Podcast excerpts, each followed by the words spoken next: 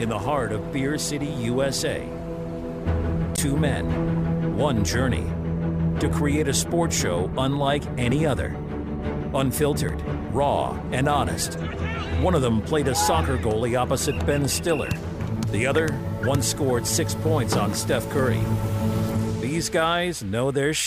Let's go! Tank Spencer, Jeremy Greene, The Sportsocracy. Presented by Ingles Supermarkets. Low prices, love the savings. And Fred Anderson Nissan of Asheville.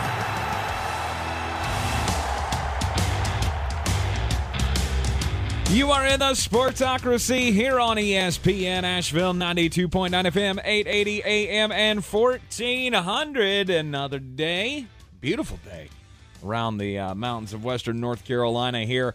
Uh, unseasonably warm, I think, is what they call this. 68 degrees and sunny. Who would know? Who would know that we're just a couple of weeks away from Thanksgiving? And of course, we have college football in full swing. College football playoff talk today on the program. We're going to get into all of it. And of course, you can hear us everywhere on the iHeartRadio app. See us everywhere on YouTube. Just go to thesportsocracy.com, click on that live video link. Don't forget to subscribe to the channel so you can join us in the chat each and every day. Uh, vote in our uh, polls that we throw up during the show. You'll get live alerts whenever we go live for the every show. The uh, you know weekdays three o'clock in the afternoon or on Sundays for the Fantasy Game Time Decision Show as we get you set for the fantasy football day. Uh, all of the other things that Jeremy has his hands in with uh, the the mullet man and the Canadan. We also have a the mock draft that will either be coming out tonight or in the morning. Just depends on how long it takes to finish the That's production. right. of- Jeremy's mid-season two round 2023 NFL mock draft. My objective is to have it out by eight o'clock. Eight o'clock Eastern tonight. Okay. All right. He's been Everything technological I touch breaks. He's- so I, I'm setting the, the uh, uh, just make it clear. He's been feverishly working on it all day long. Uh, so you want to know what your team has planned or should have planned for the 2023 NFL Draft? Uh, look for that coming out on the YouTube channel uh, either tonight or in the next 24 hours. How about that? I, I tested myself to do it with no notes too, and I only stubbed my toe on one name.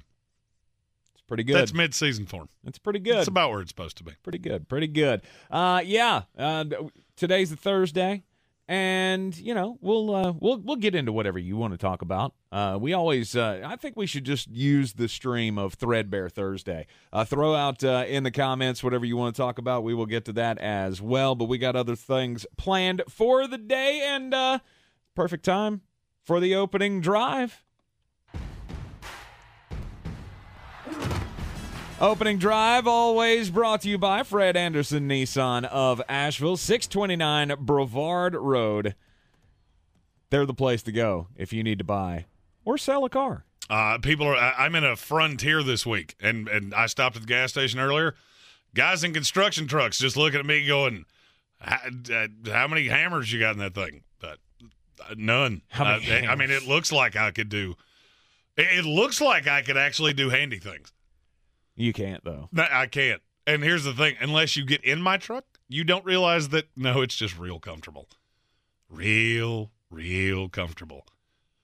And if you want to check it out, you want to test drive it, go on over to uh, Fred Anderson Nissan of Asheville, and uh, you're in the market for a car. You need to sell your car. Mm, They'll make a deal with you. Mention us, and they'll give you two hundred and fifty dollars on your trade-in, on top of whatever the car is valued, just for saying, "Hey, I got sent by the guys from the Sportsocracy."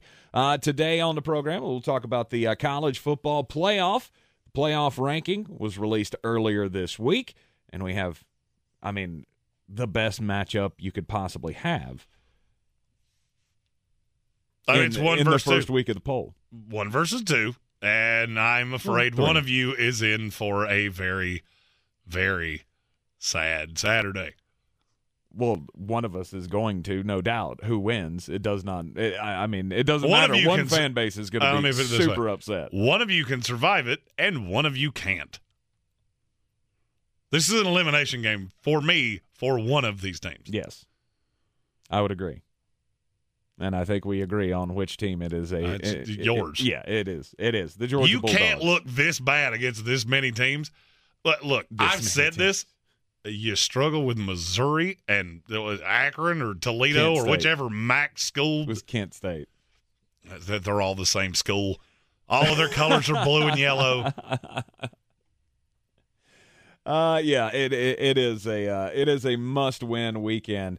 Um, not just for Tennessee, not just for the Georgia Bulldogs, but it is a uh, it it it is a must win for a few teams in college football. So we'll talk about that. Four o'clock. Jones Angell, the voice of the North Carolina Tar Heels, will be joining us to talk about the uh, the South's oldest rivalry. This week is the Virginia game. North Carolina to be a heavy favorite against the Virginia Cavaliers, as they should be. And we got basketball season tipping off early next week. Next Tuesday, I believe, is the uh, first game for the North Carolina Tar Heels. So we'll talk to Jones about the run up to the college basketball season as well. And, um,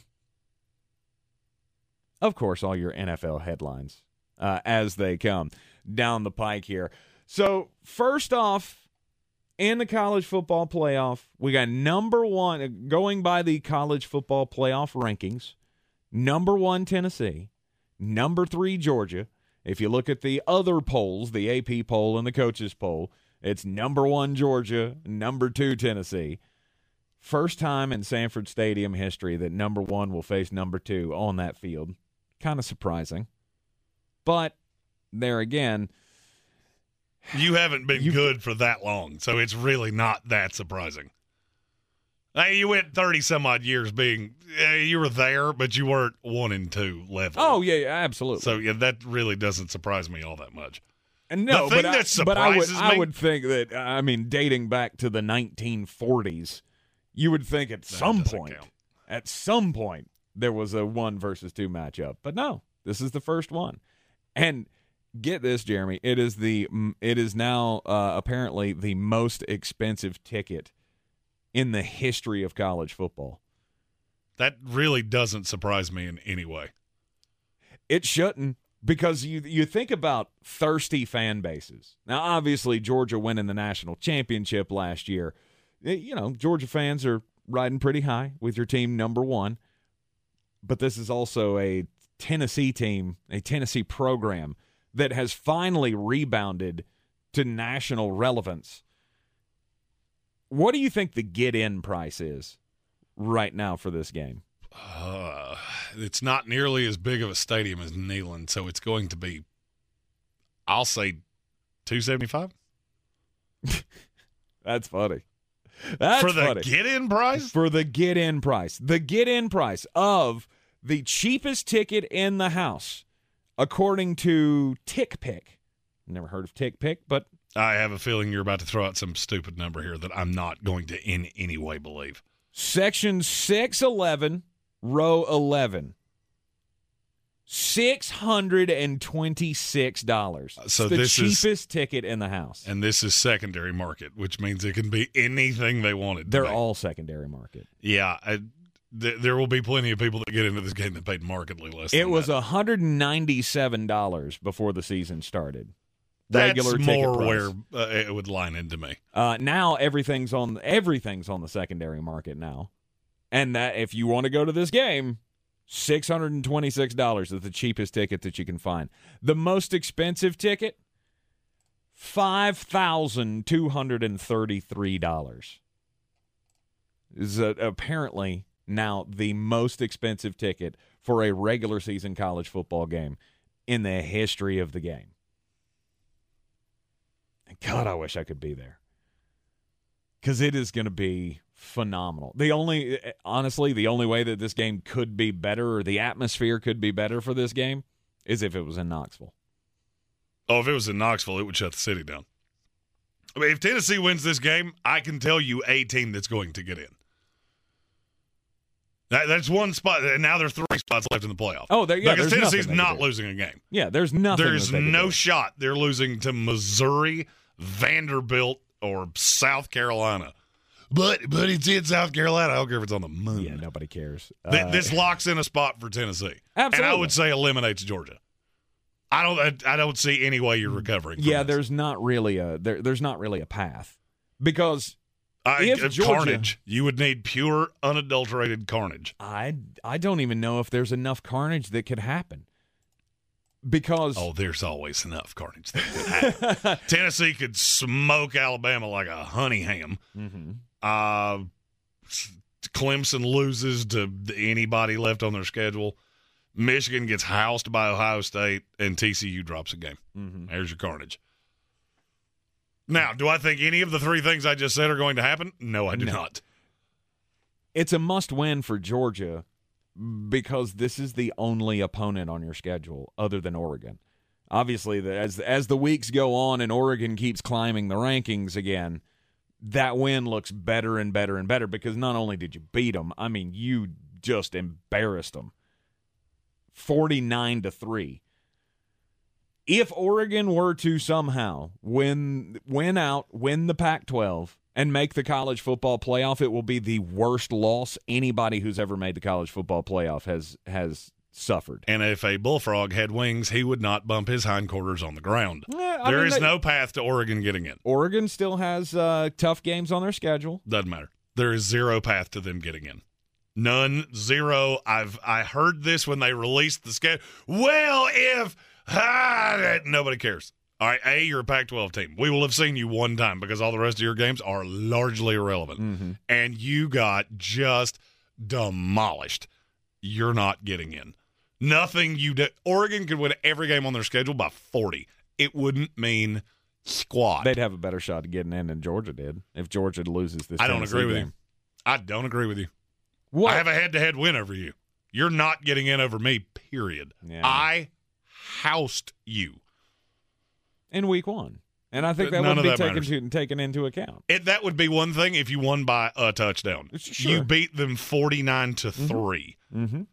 Yeah, Oregon's not. There's no Pac 12 team getting in. All right, Jeremy's heavily invested in it being USC. It's not USC. It's not USC. It's not USC.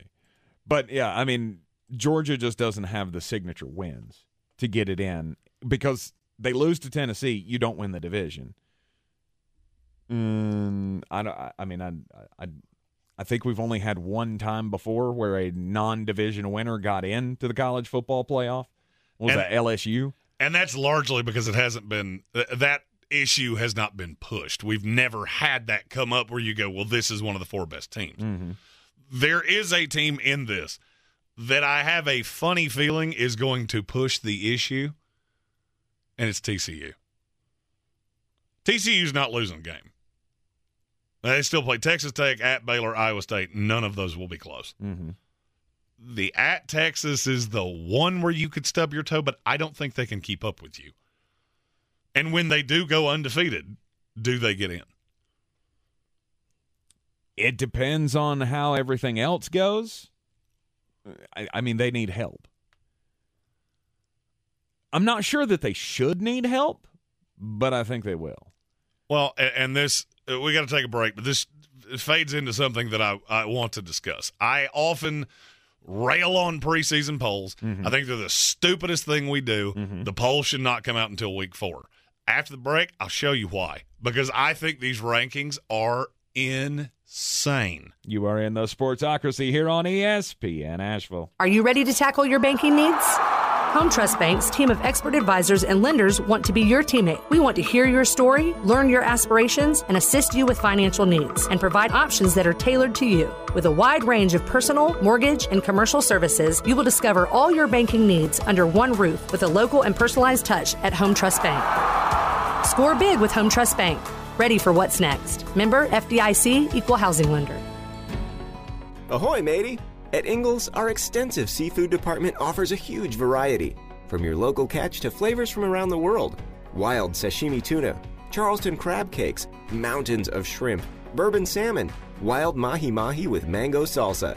It's enough to make any salty sea captain ready to set a course for the bounteous treasure of the Ingles Seafood Department. It's all in the bag. Ingles, low prices, love the savings. Real estate isn't about properties, it's about people. I'm Clarissa Marshall with eXp Realty, your native realtor serving all of Western North Carolina. I will work hard for you, and I believe in doing the right thing every time. I market each of my listings to reach out of town buyers. I use a professional photographer and drone video on every single listing, as well as collaborate with agents across the country to find your buyer. Check me out online at clarissasellswnc.com or give me a call at 828 774 6343. It would be my pleasure to assist you through the real estate process.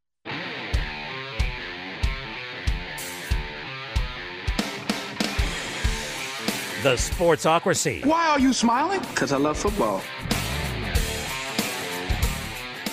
ESPN Asheville. This is the Sportsocracy. Follow us on all the social medias at the Sportsocracy. Don't forget to subscribe to the YouTube channel. And uh, hopefully, in the, uh, it- well, and definitely in the next uh, 24 hours, sometime, we're going to have Jeremy Greene's mid season mock draft for the 2023 NFL draft. We're talking college football here as we've got the, well, the biggest game of the year coming up this weekend in Athens, Georgia, as the Tennessee Volunteers come in to try to unseat the Georgia Bulldogs as the SEC East. I mean, Goliath, I guess is what you could call it. Five games in a row now. Georgia has beaten Tennessee, but this is a different Tennessee team. Yeah, this is not the same. They have three high level receivers. The Heisman Trophy winner. I don't really know that there's anything Hendon Hooker can do to lose the Heisman at this point. He's a, a- an even money favorite right now. I think that's laughably dumb. He should be minus a, a very sizable number. I mean, all right, let's say Tennessee loses this game. Mm-hmm. You win out, you go 11 and 1, and they wind up. I'm assuming they would just wind up in a New Year's Six bowl. I don't think you're making the playoff if you Dep- lose this game. You dep- still might. They could. It would take a lot depending on who wins the SEC championship game. because either Ohio State or Michigan are going undefeated. Mm-hmm. Uh, one of them is going to play Illinois in the Big Ten title game. You're not losing that. Right. So that one's locked up. Mhm. I would say Georgia at that point would be locked up. Yes. Clemson's probably not. Lo- the only team I think they could physically lose to would be Carolina, and that's not going to happen. So now you're about that? battling between TCU, the other Big Ten team, Alabama. It would be a struggle. One loss SEC champion Alabama would be in. Yes, No but doubt. the SEC champion's going to be in regardless. Right. An undefeated Georgia, obviously SEC champion. They're the number one team in the country. Whoever wins this game this week will be number one for the rest of the season, barring any setbacks. But Tennessee would, I, I feel like Tennessee would be in. Yeah, uh, they might, but this the, the, the layout of this is exactly why I think preseason polls are so stupid. Okay. The fact TCU's not in the top four is dumb. If you've watched eight Georgia, eight games of Georgia and eight of TCU, and you think that Georgia is more impressive, not that they're better. I didn't say better. I said you have a better resume because that's what the CFP screams every year. It's all about the resume. Who'd you beat? Did you win your conference? Blah blah blah. You mm-hmm. cannot look at those two teams and tell me one should be seven and the other should be three. You can't. Clemson, same thing. The same exact thing. Mm-hmm. And what I'm afraid is going to happen Tennessee wins Saturday, cruises through, and then potentially loses to Alabama in the rematch. Then they're both in. That Big Ten team is in, and undefeated Clemson's in. Yep. And I could argue two of them should be out behind TCU. But nobody knew TCU would be good, so they weren't in the poll, and they've had to cruise their way up. But did the preseason did the preseason rankings matter to the committee? Would you be this? three if it wasn't for that? If you were a Martian, you'd never seen a game of college football in your life. You were basing this solely off what you've seen. Would you be in the top three? No, There you go. I don't believe so. That's why preseason polls matter. If you took out what you thought coming into this year, you could not have TCU outside of the top four. And there is I a mean, path that that. they get completely hosed here. They could. I mean, they have. And nobody's going to care because it's going to be for uh, one of these blue blood schools. You're going to have four blue bloods in this, most likely, more than likely, yes. unless something completely sideways happens. Mm-hmm. I mean, TCU. I I feel like they probably should be ranked higher, but I think one of the reasons why they're not is because they're not sexy. And that's the th- I don't care about that.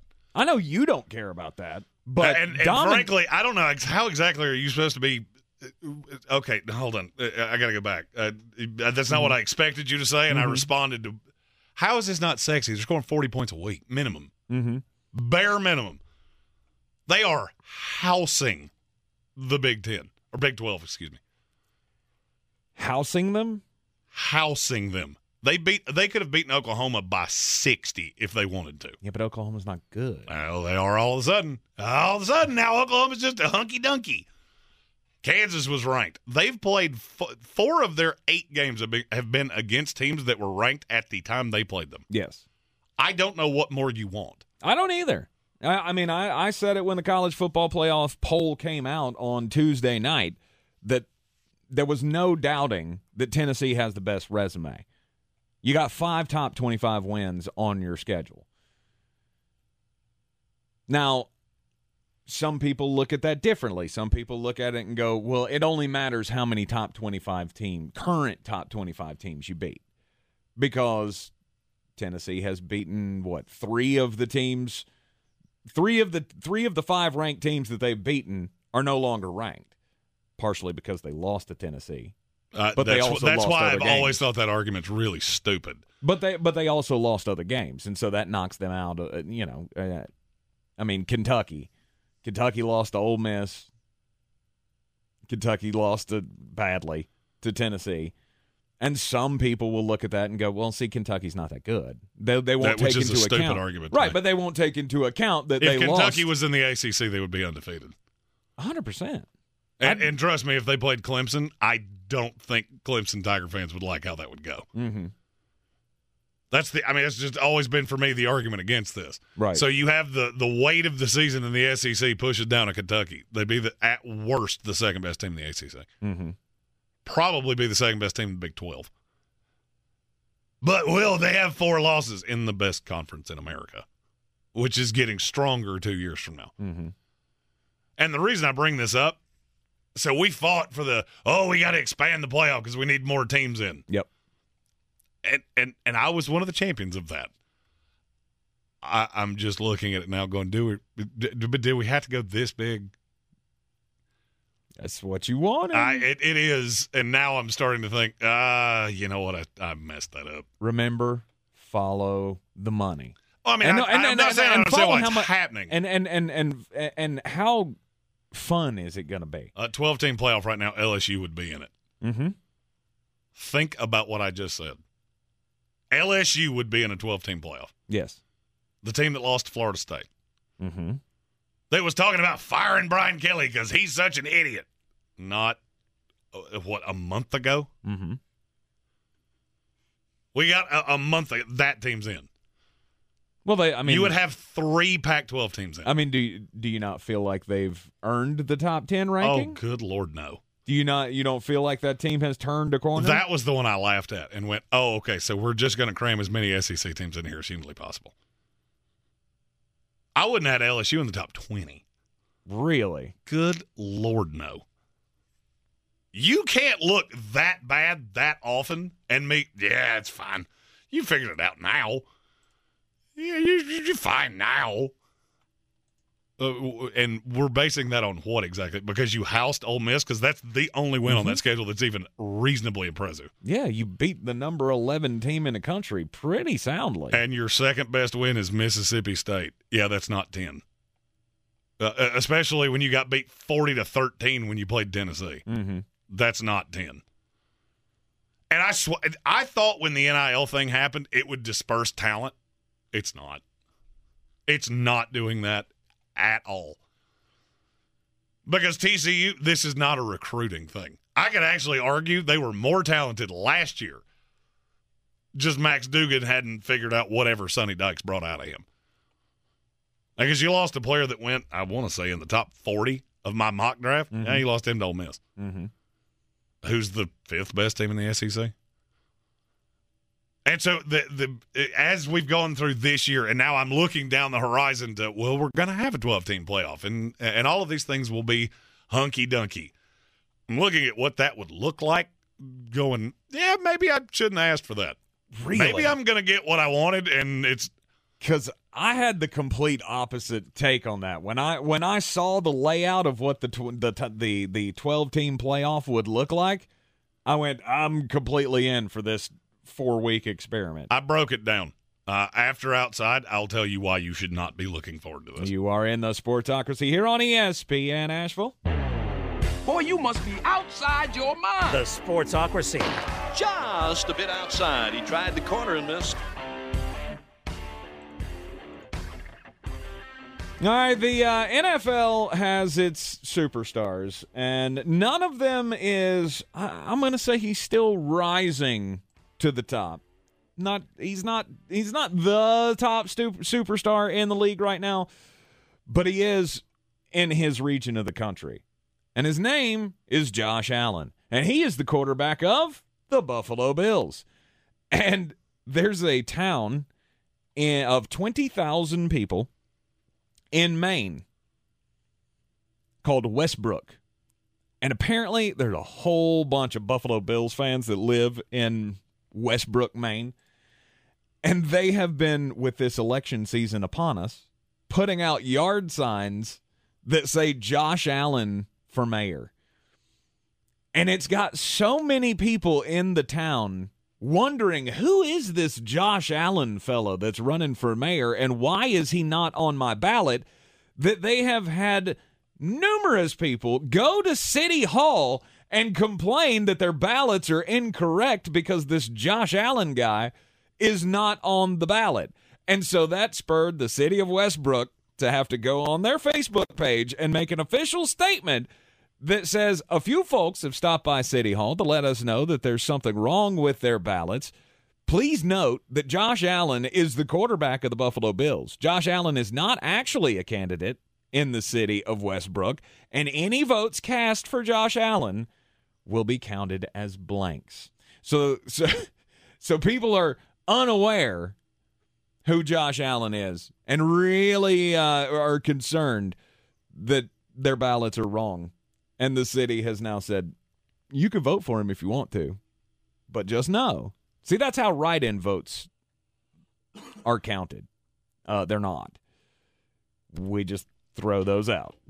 So you mean when I write in Yosemite Sam and Elmer Fudd, that doesn't get counted? I mean, it it will get counted, and they will they will make a notation, but it will not count toward like you can't get a whole. At least this is the way it works in the state of North Carolina. Like you couldn't get a whole bunch of people together and go, "We're going to vote Jeremy Greene as uh, you know dog catcher," and I fully believe we could totally do that. But it wouldn't. But what I'm saying is, it wouldn't count. We will make it count. I don't know what the rules are up in Maine, but down here you have to have like a certified write-in process and all that. you have to be certified by the state. Yeah. Josh Allen for mayor. I figured the, the to me, obviously as a football fan, I would assume everybody would know that that's a joke. And apparently up in Westbrook, Maine, not everybody's getting the joke. In this day and time, it's a great time to need a new job because there are plenty of people hiring and they're paying quite nicely. Well, there's a new job that has been listed, and some people listen to this show they they might want to submit their application. Mayonnaise dumper, the Duke's Mayo Bowl, only kind of mayonnaise there is. Just throwing that out there. Mm-hmm. They had a kerfuffle last year when South Carolina beat North Carolina. They had their team of Mayo dumpers, as they call them, and that is a funny name. And I don't care who you are. That's not. That's, I think you should find another name for them. That's their name, not Oh, mine. I know. I'm It's just in saying. the press release. I'm just saying they need to find another name for that. So when they went to dump the mayonnaise on uh, Shane Beamer, head coach of South Carolina, which by the way is the most repulsive thing I have ever seen in my life, they hit him in the head. The big tub of mayonnaise, they bonked him in the in the schnoodle. right, Well, because it's Duke's- heavy. Uh, well, of course it is. It's a five thousand gallon thing of Duke's mayonnaise. Although I do think I have that same jug in my refrigerator. You always got to keep it on hand. they have put out a press release. The Duke's Mayo Bowl has decided to make a change in our mayo dumping personnel. It was a difficult decision, and we appreciate their hard work, but we felt last year's dumping did not meet the standards of the Duke's Mayo Bowl. We have started a national search for our 2022 Mayo Dumpers.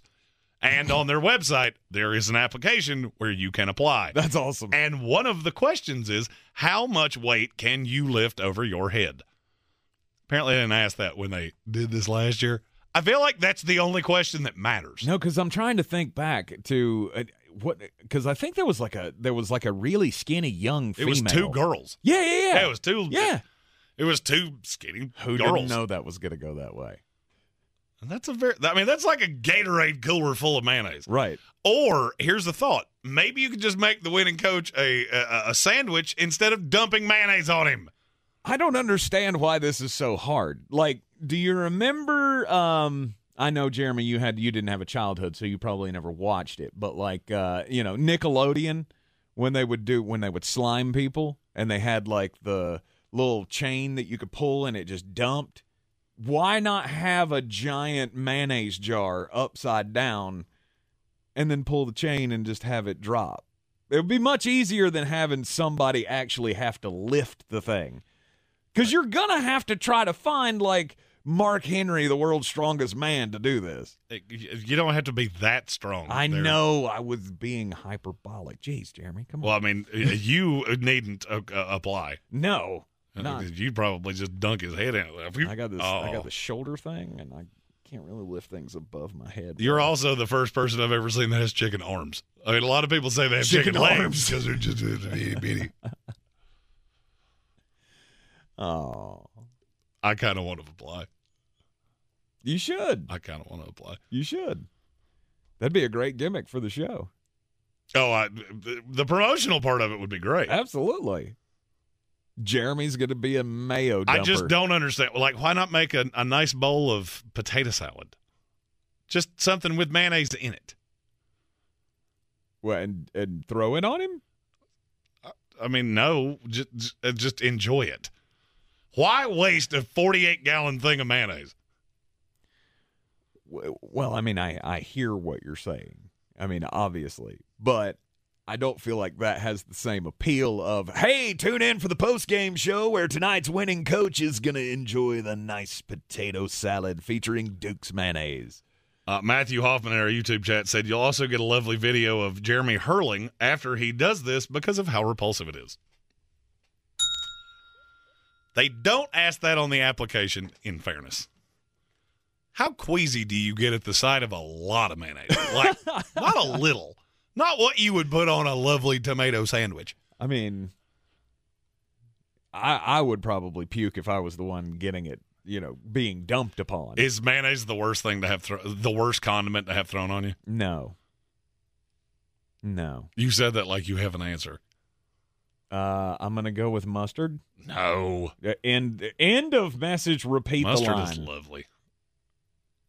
And it's much thinner. I just I look at go, it's so thick. the French's mustard bowl, and you douse somebody with mustard. Do I get a hot dog? That would I be mean, the if you got like a table full of hot dogs, I would be totally down for that. Because I love mustard.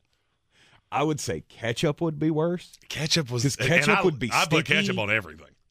It would it would be sticky. It would leave like ugh. I mean, I get there's there's the oil to deal with from the mayonnaise, so that would be gross. There are a lot of people in our comments talking about how mayonnaise is gross. What like how? Mayonnaise is wonderful. Yeah, I don't understand that at all. Relish. Relish would not be great. Relish would not be good. I mean, that's like covering somebody with a giant booger, and Relish, I feel like that might be the right call. that would be repulsive. That would have awful texture and just smell horrid. right. Sloan Jordan You're said picking little cubes of pickle out of places that you didn't know you wanted it in. You know. Sloan Jordan said mayo is pure fat. Exactly. That's the point. Mhm. So is butter. And you know what it is? Delicious.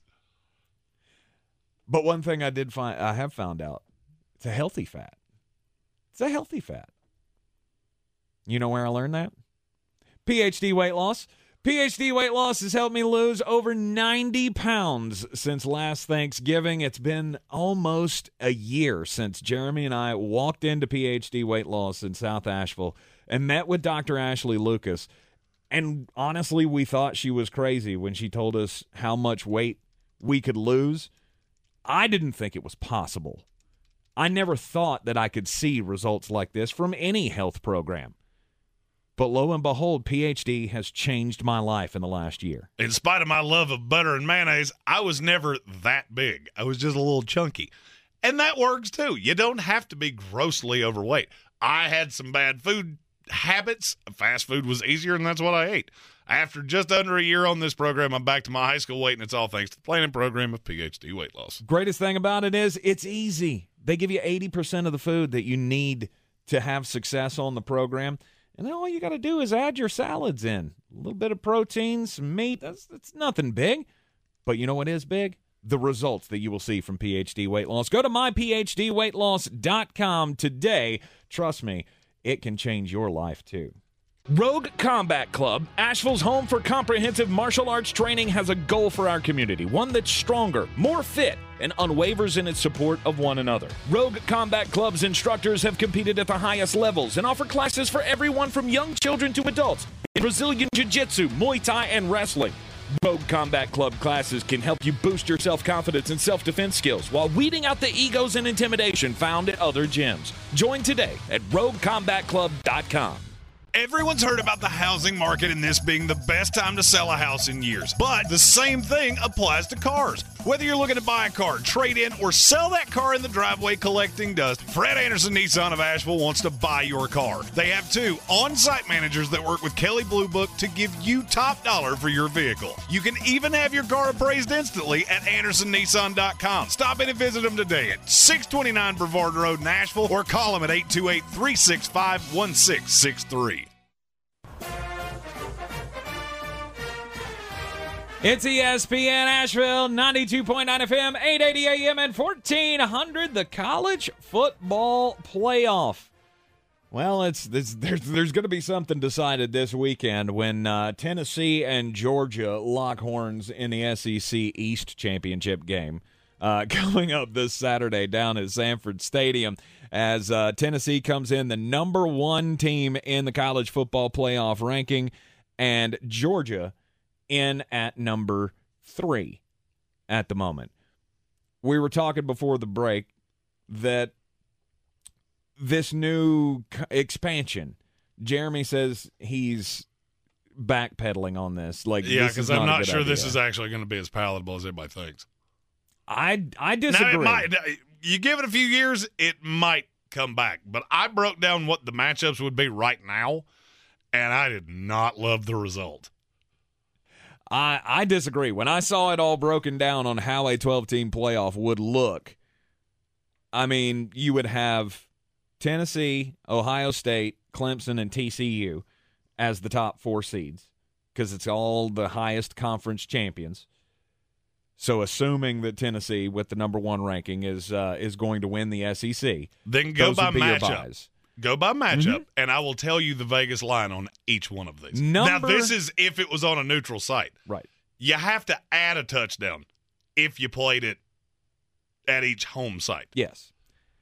First round games would be as follows starting with the number five seed, which would be the Georgia Bulldogs.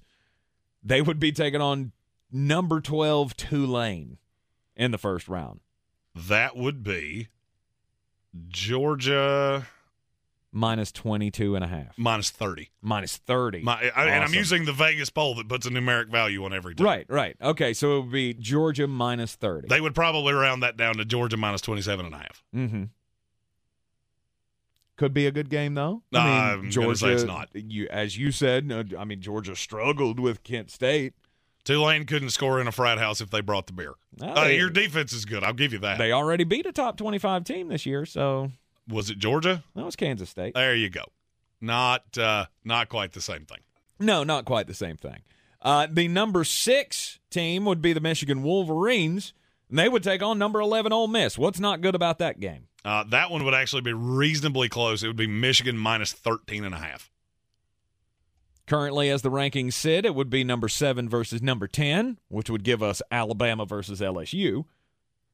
That one we already have a number on because we're doing it this weekend. But if it was on a neutral field, it would be Alabama minus 15 and a half. Mm-hmm. And then number eight versus number nine would be Oregon and USC. Obviously, these would all change throughout the season, so hopefully we would not have the Pac 12 championship game back to back. Uh, that would be Oregon minus three and a half, which I don't in any way agree with. Mm-hmm. And then you would so have, your your high water mark here is a game that you would have already seen this year twice. This would be the second time that you're seeing it. In some years, this would be the third time you had seen it. Mm-hmm. Yeah, I'll pass. I'm totally good. I do not need any of that. Uh, I mean, there is a possibility that that's how that goes, that you will end up having that type of a matchup. But we've also, I mean, I feel like we've we've seen the the committee put their thumb on the scale a little bit to make sure that we don't have like Georgia and Alabama meeting in the in the first round of the college football playoffs. So that I think that would come into play as well in the 12 team playoff. The Big 7, which is TCU, Tennessee, Clemson, Michigan, Alabama, Ohio State, Georgia, Mm-hmm. would be at least a touchdown favorite over any team you could throw in there, Mhm. according to Las Vegas. I'm I'm good. I don't need to see four uh, trash games. It's not necessarily trash games. You tell me which one of those would not be god awful to watch. Michigan Ole Miss. It would be awful. Why? What? Who's Seriously? who's better here, LSU or uh, Michigan, defensively? Oh, it was Michigan. Yeah, uh, LSU ended them. They would beat them fifty-two to thirteen. Really? Absolutely, because Ole Miss can't play. That was Ole Miss is terrible defensively. Mm-hmm. It's just I, I'm looking at this going, you know what? We added more things. It's for money. W- wonderful. I, I watched enough action last night. Three and one, by the way. Just Oh, good for you. that's a good start to the To the good start to the action slate. Right. I I disagree. I mean, I feel like these. Okay, so the Vegas lines would be big, but it's still. I mean, count out the records. Playoffs on the line. These Get are- housed. They'll be interesting games. How, do you actually know the answer? To, how many upsets have we had since the CFP started? And How by upset, I mean how many teams that were more than a touchdown dog have actually won games? Oh, I would say one maybe. It's one. It happened one time. mm-hmm. I'm just I'm good, especially now. Now, But like if I you said, open it- you might have after this takes effect because it takes about three years before anything changes to really see the effect. And Mm-hmm. my hope is that between contracts for players, at some point legislating these transfers, which have, has just gotten insane, maybe it will distribute the talent a little better, and maybe they won't be just total eye bleach. Mm-hmm. The four games you just said would be, uh, I, three of them would be unwatchable. And the one that wouldn't, I've already seen it once. I, I'm good. Hmm. I'm good. I, I'm officially saying I was wrong. I don't need a 12 team playoff. That's I don't need more of this. No, no, no. You can't backpedal now because now it's going to happen, and now you gotta you gotta stick with it. And you know you'll watch. You know you'll watch, and opening up the field makes it uh, you know makes it even better for a possibility of an upset. I mean, this is what we wanted. We wanted that kind of co- you know that March Madness kind of a feel to it. Give more teams a shot at the national championship. Now, I'm not saying you're ever going to see a Tulane go into the you know You're go not. into the first round and end up in the national championship game because it's not going to happen. You're not, and there's revisionist history because somebody will say, "But what about when Boise State beat Oklahoma?" You mean the team that cared way more that they were there?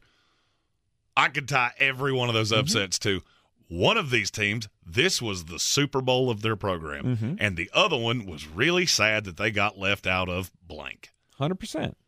That's always been a factor. But the Georgia Tul- the Georgia Tulane game of that is the only one of those matchups that I would not be all in from kick to finish. And you would last through about ten minutes to go in the second quarter when Michigan was up twenty four to nothing, and Ole Miss had twenty two total yards. Where is this coming from? Where's your hate so for Ole Miss? It's not from? a hate. Uh, uh, so you're going to disagree with me and Vegas. That's a, a minimum 14 and a half plus spread. Sure. Vegas is very good at what they do. They have gold fixtures for a reason. You say Yeah, that um, nonstop. Yeah, that's But how many true. times how many times are they wrong? How not nearly as often as you think, Really? especially not in games how- like this. how many times they put a put a line on something that's, you know, How many times they do it in ten points or more, and the the team that's a ten point dog never wins. I'm not going to say never wins. It's very rare, uh, especially in a playoff. Mm-hmm. You'll, you'll catch that with East Carolina and Central Florida much more than you will the semifinals of the college football playoff. Right. Yeah, put a pin in this, and I'll remind you you said this Mm-hmm. when we get to the playoff. See how accurate their lines are. Okay. It's mind boggling how good they are at this. You are in the Sportsocracy here on ESPN Asheville. Are you ready to tackle your banking needs? Home Trust Bank's team of expert advisors and lenders want to be your teammate. We want to hear your story, learn your aspirations, and assist you with financial needs and provide options that are tailored to you. With a wide range of personal, mortgage, and commercial services, you will discover all your banking needs under one roof with a local and personalized touch at Home Trust Bank. Score big with Home Trust Bank. Ready for what's next. Member FDIC Equal Housing Lender. When I finally drove the old car into the grave, I knew there was only one place I was going to go Fred Anderson Nissan of Asheville, home of the family plan. And yes, they treat you like family. I went in, told them what I was looking for, told them my budget, and in no time, I was signing the paperwork on my certified pre owned vehicle. They have the area's largest selection on quality pre owned vehicles and certified Nissans. They go through a 167 point inspection, so you know it's not going to let you down. They gave me the Carfax report, so I know the history of my vehicle. And the Fred Anderson family plan gives me things like oil changes and car washes and loaner cars if I have to have major work done on the car in the future. For me, buying a car has always been an intimidating thought. But the folks at Fred Anderson Nissan of Asheville made it super easy. Don't be like me. Don't wait till the last minute to get a deal done. Go to AndersonNissan.com or stop by the showroom at 629 Brevard Road. And don't forget to mention we sent you from the Sportsocracy and get a $250 bonus on your trade in at Fred Anderson Nissan of Asheville. Since man created roads, they've been looking for ways to get off road and vehicles to take them there. That's where Outlaw Off Road comes in. A premier off road center for Jeeps, trucks, and SUVs with a complete lineup of off road and overland services, including maintenance and repair to make your vehicle all that it can be. Check out their location right here in Western North Carolina at 85 Avery Creek Road. Call them today at 828 974 8480 or visit them on the web at theoutlawoffroad.com. Back in the Sportsocracy on ESPN Asheville, and um, we had a super chat. Rob Johnson threw out top five greatest college football teams ever. Uh, I did mine off the top of my head. 01 Miami, 05 Texas, or 2013 Florida State. I can't figure out which one I would actually put in there. Texas. I don't know that I agree with you. Florida State was the highest scoring offense of all time. Mm-hmm. Mm, and I'm a little biased. Of course. I am a little biased. I'll Of admit course. that. 2020 Alabama, 2019 LSU. And I would consider 2018 Clemson, but I, it's five of those six, but I don't know who the other one is. I mean, And I left out a USC team in there. my overall has always been the 2001 Miami team. I think that's That- everybody's. It has to be. I mean, you look at They that had, team. what, it- 17 first round picks? Right. Almost the entire team went and played in the NFL. They ranked number one uh, in defense and number three in offense. They uh, they they scored forty three points a game, almost rounding up, and we'll round up on the defense. They gave up ten points a game, so they beat everybody by an average of thirty two points. Uh, 04 USC. That was the one I was forgetting. Yeah, oh, the Matt USC Leinart, Reggie really. Bush.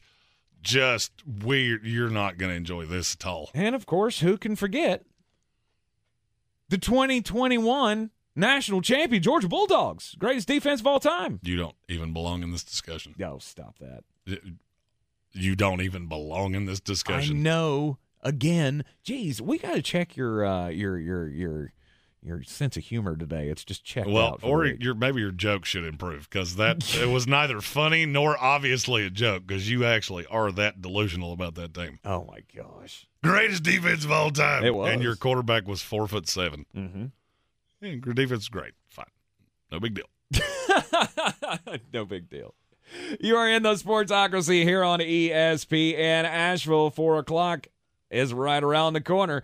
It means it'll be Tar Heel time with Jones Angell, the voice of the North Carolina Tar Heels. He's a degenerate gambler. You are a smelly pirate hooker. And he's cheaper than oxygen. He's useless. But somehow, they make it work. Jeremy Greene, Tank Spencer. There's no holding back in the Sportsocracy, presented by Ingles Supermarkets and Fred Anderson Nissan of Asheville.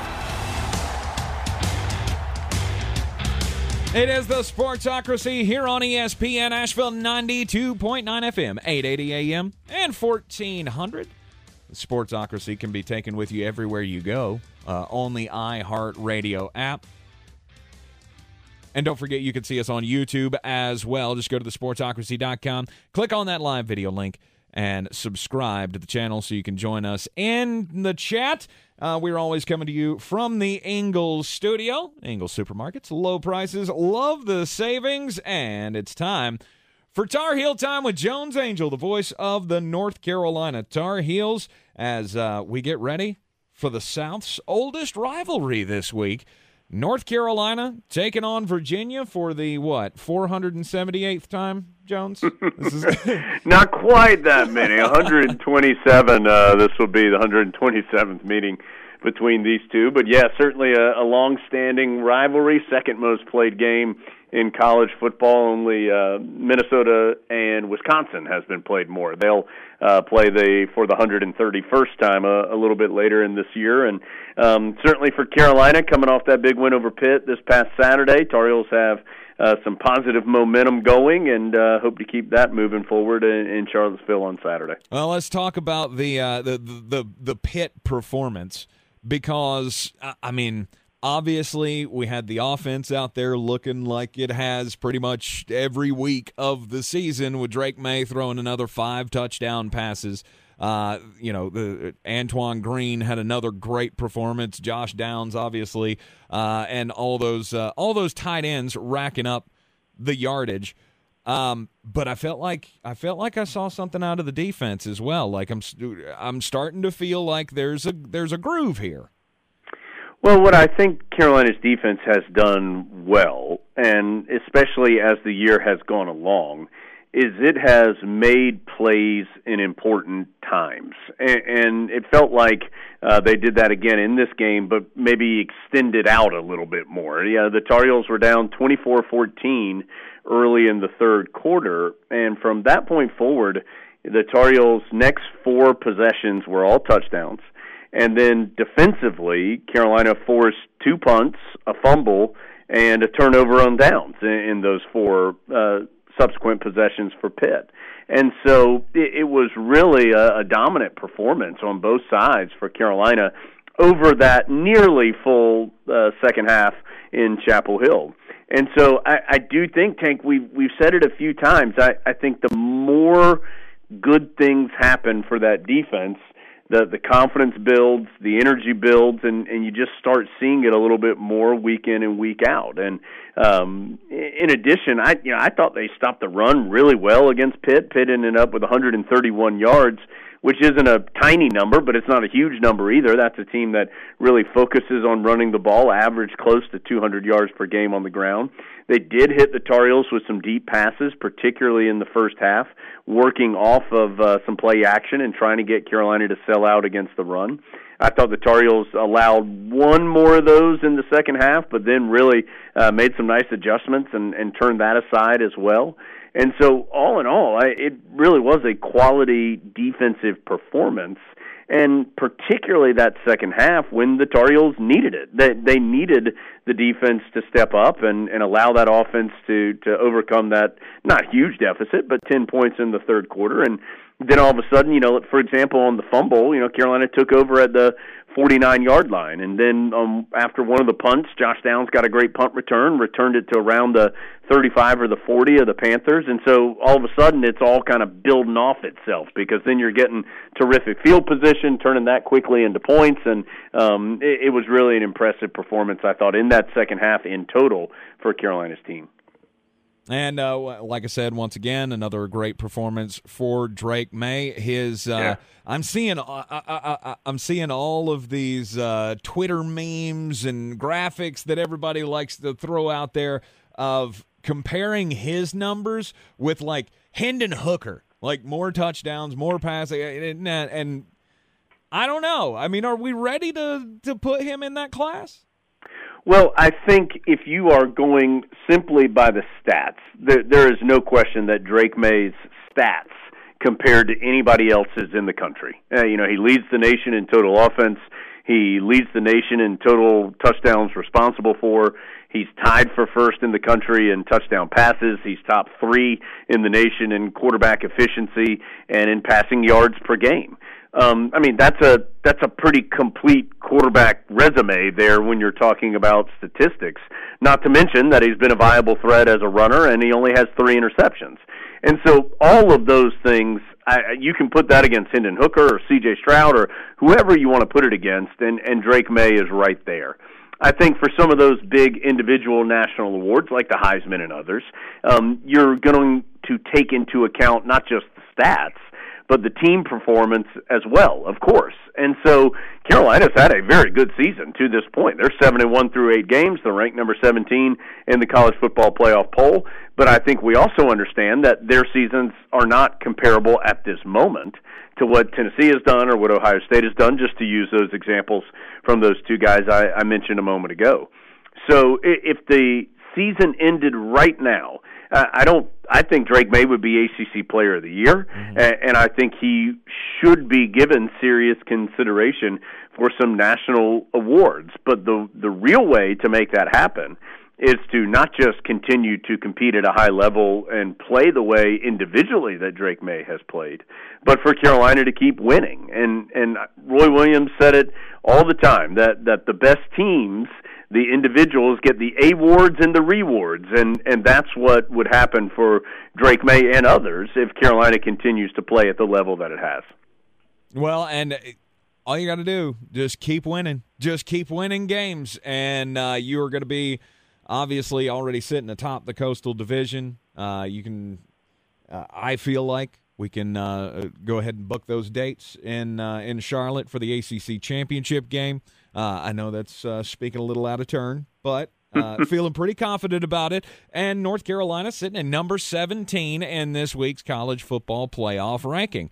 Uh, you know, correct me if I'm wrong, but I feel like this is a huge deal for the Tar Heels. Much more than being a preseason top 25 team, which we've been a lot, but I can't remember a team that was performing this well, uh, you know, over the projections. Yeah, and in the college football playoff era, I mean, really only the 2015 team for the Tar Heels uh, has been in this type of uh, company. Uh, certainly, the 2020 team that ended up going to the Orange Bowl had a terrific year. That was such a funky season uh, due to the uh, everything happening with COVID. Right. But the 2015 season, you know, Carolina, even that year, the the year that the Tar Heels finished 11 and one, I think they got as high as number 10 in, in the college football playoff poll even in that year, the Tar Heels were not in the initial uh, college football playoff poll that particular season. They got in there and and moved up, but they weren't in at the beginning. And so for them to to start there with a impressive uh, record, uh, impressive ranking, I, I think really does speak to Carolina's uh, performance so far this year and the resume that they've built. And Mack Brown, you know, talks about it all the time, and Tank, you and I have talked about it. That you know, polls are are fun to talk about, and they do give you you know some kind of idea on who's good and who's not very good, and um, but they really don't have a ton of merit until you get to this time of the season because you just don't know how each individual team in each in individual year you know each each individual year is a different story and it's a different journey. And so you know every year we see teams that were ranked highly in the preseason that don't finish ranked. Carolina is a great example of that last season. Right. You know there's plenty you know texas a&m and byu and you know some teams that thought they were going to have good seasons that just haven't. And um that happens. It, it happens every single year. And so I, I do think when you get to this point in the calendar it's a much more relevant uh, achievement because you have something to base it on. Um, now, obviously, everybody's going to argue about who's placed where, and is somebody too high or too low, and you know should TCU be higher this year or, or whatever. But I do think to be in that conversation is an accomplishment for this particular group. And the great part is there's still things that they can achieve. You know, there, there's a month left in the regular season. Um, Carolina, I think, and I think you and I talked about this last week, Tank, and if not, uh, we probably have at some point here recently. Yeah, it feels like the Tar Heels now can go from having a nice season to having a really special year, and and to do that, they have to keep winning, and and the next step in that comes this weekend against Virginia. That's right. It's going to be a 12 o'clock kickoff at Charlottesville. Um, you know, and and this has been this has been one of those games. It's a, you know it is a true rivalry game, uh, as we have mentioned. You know how many times that they've that they played each other, but mm-hmm. there have been some dogfight battles between these two teams. And yeah, and, and you know there was the long streak in Charlottesville where where Carolina didn't have success, and mm-hmm. you know went from what the the mid '80s all the way to the late 2000s. That's a long time, but I, I do think that is you know that's kind of been shuffled away. The Tar Heels uh, have won plenty of times in Charlottesville here recently, um, but it has been th- those for the most part have been really competitive games. And and last year was a competitive game. It was a shootout. You know, Carolina won fifty nine thirty nine. Um, Virginia's a, a much different team this season.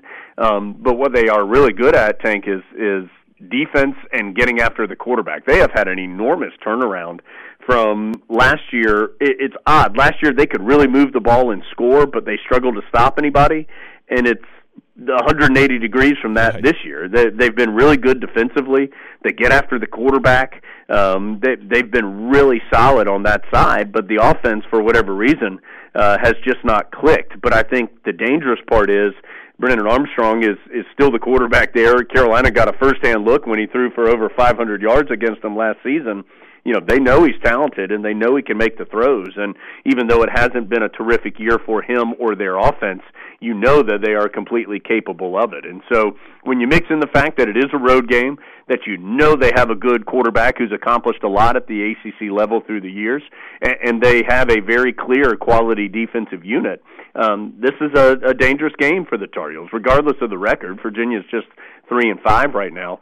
But uh, regardless of that record, Carolina understands that it has to go up there and play well. And I'll say one other thing. I, I think Carolina's role has changed a little bit as well, kind of to your point about uh, exceeding expectations. In that now, you know, now Tar Heels are seven and one. Now they're ranked in the in the college football playoff poll. Now they're the heavy favorites, both just from watching the games and the mathematical part of it to advance out of the Coastal Division and and go to the ACC championship game. So their role has changed, and and they have a little bit of a target on their back now more than they did at the beginning of the year.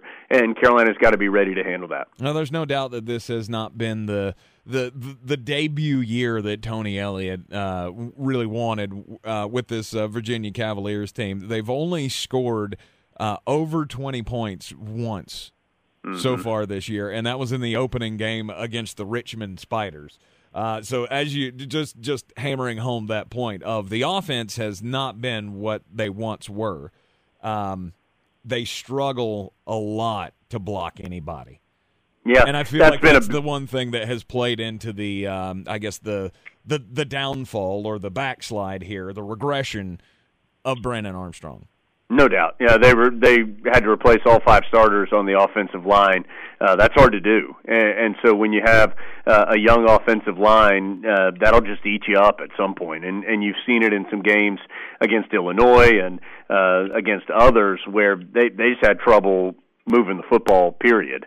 And so for Carolina, that that tells you that if you can get some pressure on the quarterback, um, which is, I mean, that's football 101. But with uh, with the Cavaliers this year, um, you've got the evidence that if you can get pressure, that that will go a long way to helping you uh, make them struggle and and giving you a better chance to win. Last Friday, we had the the exhibition game against uh, Johnson C. Smith University uh, on the um, uh, on the basketball side as we get prepared for this upcoming season. Uh, obviously exhibition game. I don't know really what you can take away from it, but I, was I was watching on Twitter while we were doing high school football of all the reactions of what was going on in the game, and uh, Tar Heel fans seemed pretty impressed uh, with Pete Nance. Yeah, well, I was impressed with Carolina in total. I mean, again, it's Johnson C. Smith, and and I'm not trying to say something negative about them, but Absolutely. that's a Division two school, and Carolina's number one team in the country. You would expect the Tar Heels to have a big advantage in the in that game, and they did. You know, Armando Bacot and others, the size advantage was tremendous, and and Carolina even won that game by 61 points and did that without R.J. Davis and without Jalen Washington, who I think is going to be really good, and without Justin McCoy and without Puff Johnson. So that that's four scholarship guys that Carolina did not have in that game. Uh, now, again, level of competition uh, has to keep all that in perspective. But what I think you saw from Pete Nance in particular it is he's just an, a veteran player, and, and I don't, and I say this and mean it in a nice way. I don't know if I can tell you one outstanding thing that Pete Nance did in that game or or does in total, but he's just so good at at everything. He, he can rebound.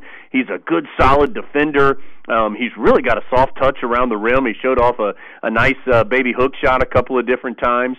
He uh, didn't shoot it great from behind the arc. He was one of five from three point range in this game, but he had good looks um, from beyond the arc. And so, I mean, he just he's in the right place. I mean, he just think he looks like somebody that's played multiple years of college basketball and is a good player. And so, I think you really saw that, and and that his veteran nature and just his age and his experience, in addition to his skill set, um, is such a big positive. It, it's it's just such a quality thing, and we've seen it in college basketball repeatedly now uh, over the last decade. That it's the older teams that have had better success when it comes down to it at the end of the year. When you have some guys who have been through multiple different seasons and multiple different scenarios, it just makes a difference. And and Pete Nance is a really high quality veteran player who uh, does so many things well on the court.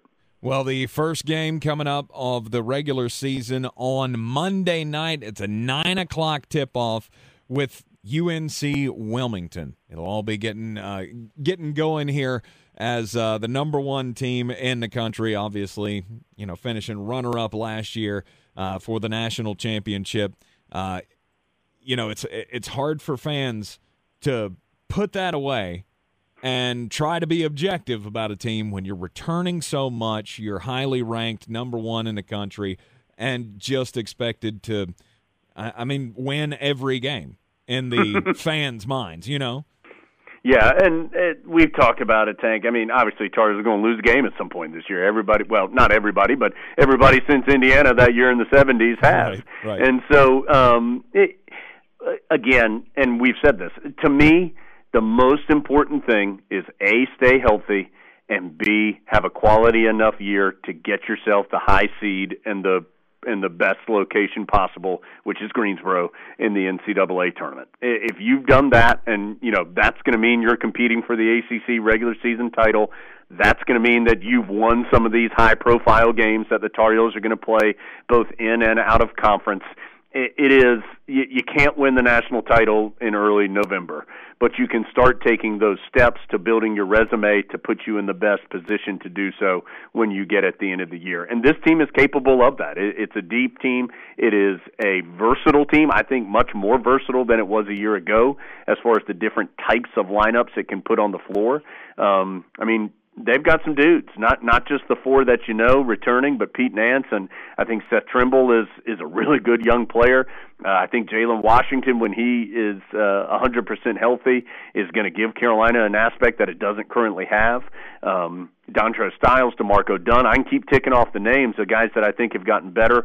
Um, it's an exciting year for Carolina. They're, not going to go undefeated, but they have a chance to have a really, really good team. Uh, yes, they do, and can't wait to hear it all. You'll have uh, you'll have every game uh, here on ESPN Asheville throughout the season with uh, Jones Angell and Eric Montross and uh, Dave Nathan, all the guys from the Tar Heel Sports Network. And uh, yep, we will We'll be tuning in, obviously, this Saturday. Carolina and Virginia on the gridiron Monday night. Carolina and the Seahawks of UNC Wilmington. 9 o'clock tip off for that game. Jones, we'll be talking to you next week and uh, hopefully talking about some more wins. Love it, Tank. Great to talk with you and look forward to doing it again next week. You are in the Sportsocracy here on ESPN Asheville. Everyone's heard about the housing market and this being the best time to sell a house in years. But the same thing applies to cars. Whether you're looking to buy a car, trade in, or sell that car in the driveway collecting dust, Fred Anderson Nissan of Asheville wants to buy your car. They have two on site managers that work with Kelley Blue Book to give you top dollar for your vehicle. You can even have your car appraised instantly at AndersonNissan.com. Stop in and visit them today at 629 Brevard Road, Nashville, or call them at 828 365 1663. Jeremy loves to be on the right side. I do. I've always been on the wrong side of health, but that's all changed with PhD weight loss program.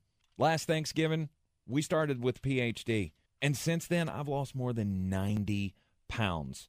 None of my clothes fit anymore. I'm having to get a whole new wardrobe. You you got a favorite shirt? I don't have that anymore. Like I'm having to find all new favorites. But I'm good with it because that means I'm going to get to live a little bit longer. It's ironic you brought up a favorite article of clothing because I am currently wearing a Florida State hoodie. It's been out of the rotation for quite some time because when I wore it, I looked like a wet dog trying to come in through the cat door. But thanks to the weight loss program of PhD, I'm back down to my high school weight. I'm fitting in clothes that I don't actually know why I kept. There is a program out there that can take two of the biggest slovenly lummoxes in the history of time and make them healthier. They can definitely do the same for you. Go to myphdweightloss.com. That's myphdweightloss.com. At Ingles, whether we're celebrating Friday night rivals, televising college basketball games, bringing the Fan Fest to semi pro soccer, or taking you out to the ball game at your minor league park, it's all in the bag. Ingles, low prices, love the savings.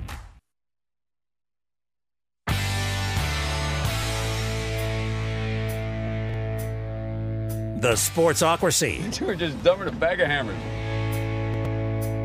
And we are back in the Ingles studio, and you know it's hard to be. It's it's hard not to get your not to let yourself get over the top about these Tar Heels. I'm really excited for the college basketball season. We'll talk some more college basketball coming up in a little bit because we got big news with uh, one major brand in college basketball looking to uh, join what I call an actual real conference. We'll give you more details on that. We got some. Uh, I was much more excited about college basketball season before my team's best player got suspended for half the year. Apparently, you can take a million dollars from a booster to sell hot dogs, but you can't accept a trip to come to America to a basketball camp. Nope.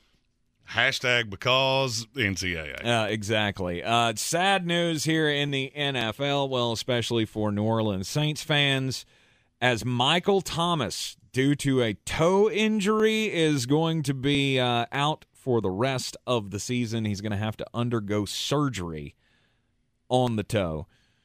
He's only played three games this year, has not played a full season since 2019. He's played 10 games in three years. Mm-hmm. And it, it makes me start to question, like, is this just who he is now? And it's never. I don't know that he'll better? ever be healthy again. I mean, he's 29 years old, and you haven't played a full season since 2019, which is awful because it was one of the greatest seasons we've ever seen. He was Offensive Player of the Year. Right. I, I mean, I was in a conversation on Twitter during the last segment of is this the most precipitous decline we've ever seen? I don't remember ever seeing a player have this prodigious of a year and then just never be seen or heard from again. Yeah. Not, like 56 this. catches since then. Mm-hmm. Not like this. I mean, I, I obviously there are there are guys who hit their high water mark and then just disappeared. I mean, we always like to make the jokes about Peyton Hillis being on the cover of But Madden. he was never this good. No, he, he was had not. one weird year. Todd Gurley. Maybe he's the closest in recent That's- memory. uh, That's not a bad one. I mean, he was the you know he was like the a number one running back in the NFL, and then all of a sudden injuries just crept in, and he never was the same. Look, this is, I mean, this is the high side of it.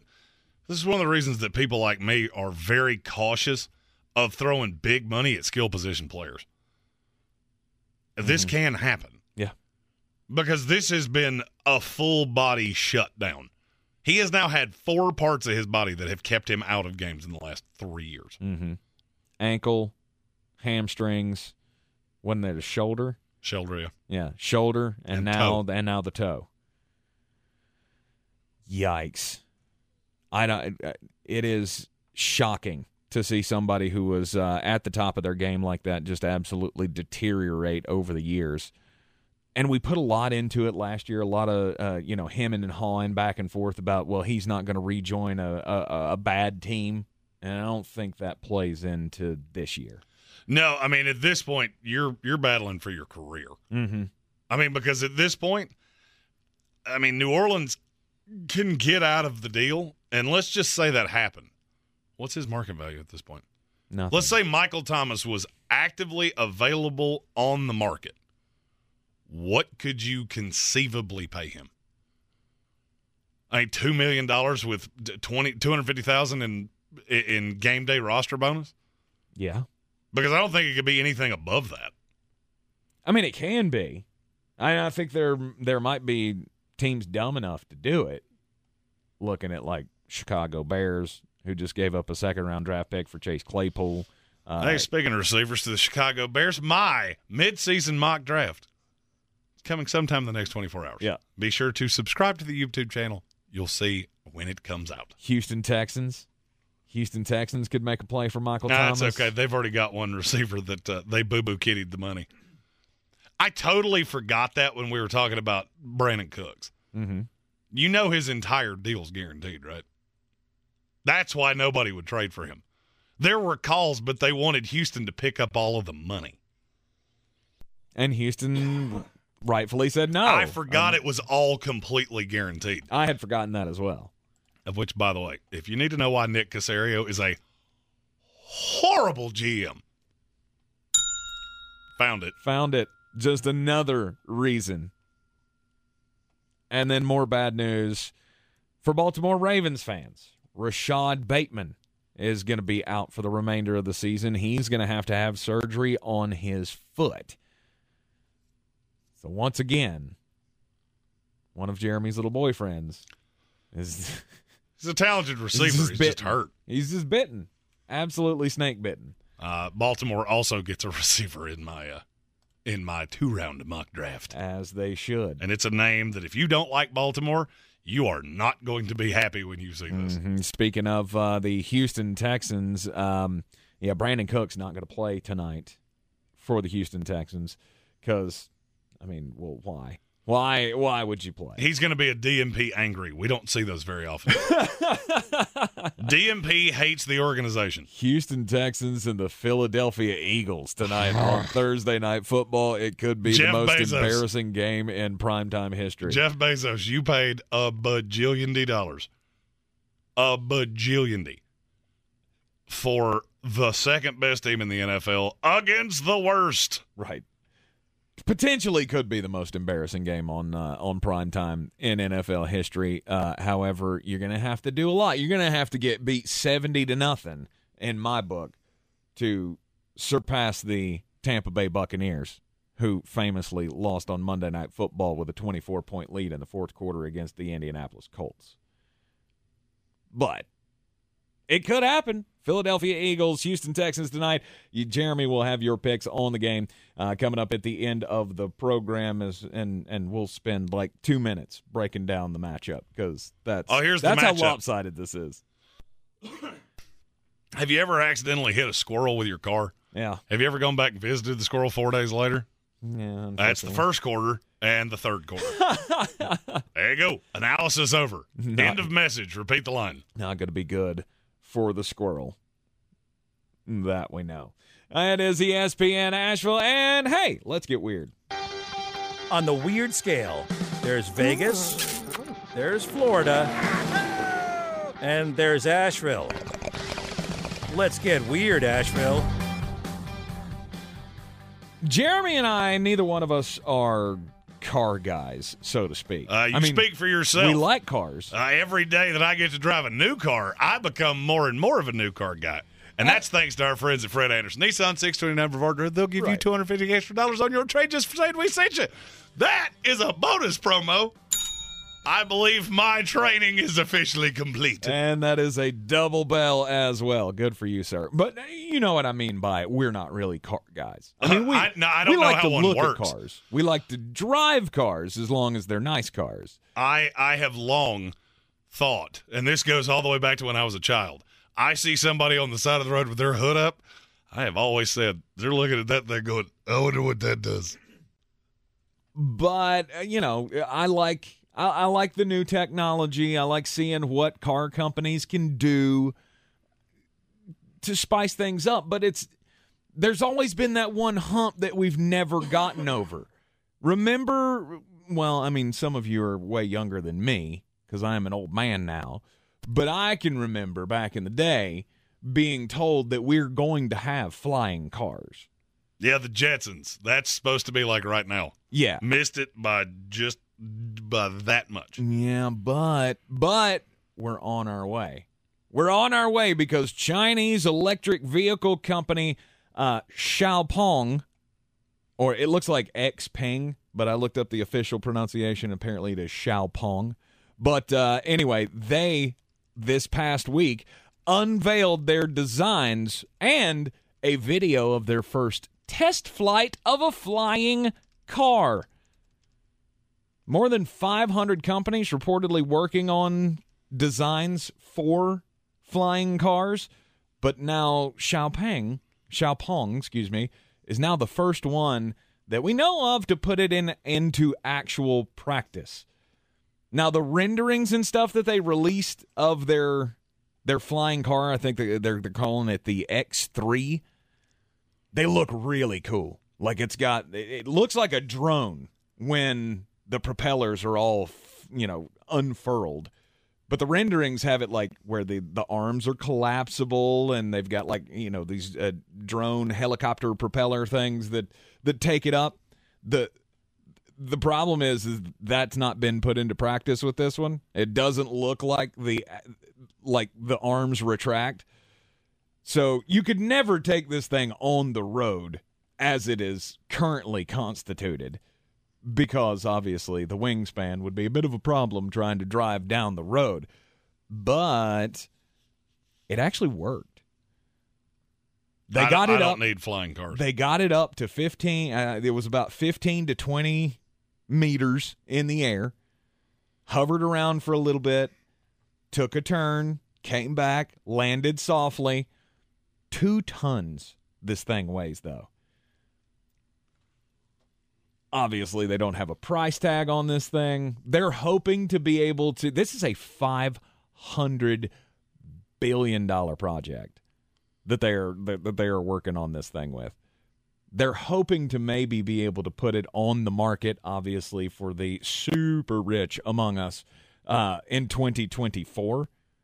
But we may be close, Jeremy, to flying cars. And that, my friends, is going to be the latest and the greatest disaster of all time. You think people are jack wagons now on the roads? Oh, it's 'cause Give there's them the enough people- ability to fly. That's because there's enough people like you that think the uh, scissor merge, zipper merge, whatever. Zipper merge. There's enough of you that think that's the the way to go. It is the way to go. I don't need you to cut me off at 15 meters above the ground. but see, that's the that's the plus of this is you would be able to just fly over the traffic jam. Problem is, if everybody's got that ability, then we're all just kind of flying around. Yeah, I'm good. Nah. I, Nah, I've I'm watched out. it, I, I've watched enough of the millennials that we have in this society try to get on an airplane. I don't need you to have your own airplane. Uh, also, we we do not know how long this thing would be able to fly, but considering that some of the uh, s- some of the prototypes probably don't have the ability to- or don't have the ability to fly for you know three minutes without the battery dying, that's going to be a problem. That's going to be a slight problem. Absolutely. Also, a slight problem something that just happened in Denver, Colorado. Two firefighters have been put on administrative leave. Not because they didn't fight the fire, they responded to a house call. A father called, said he hadn't talked to his daughter in a few days. She had just gotten out of the hospital for a stomach procedure.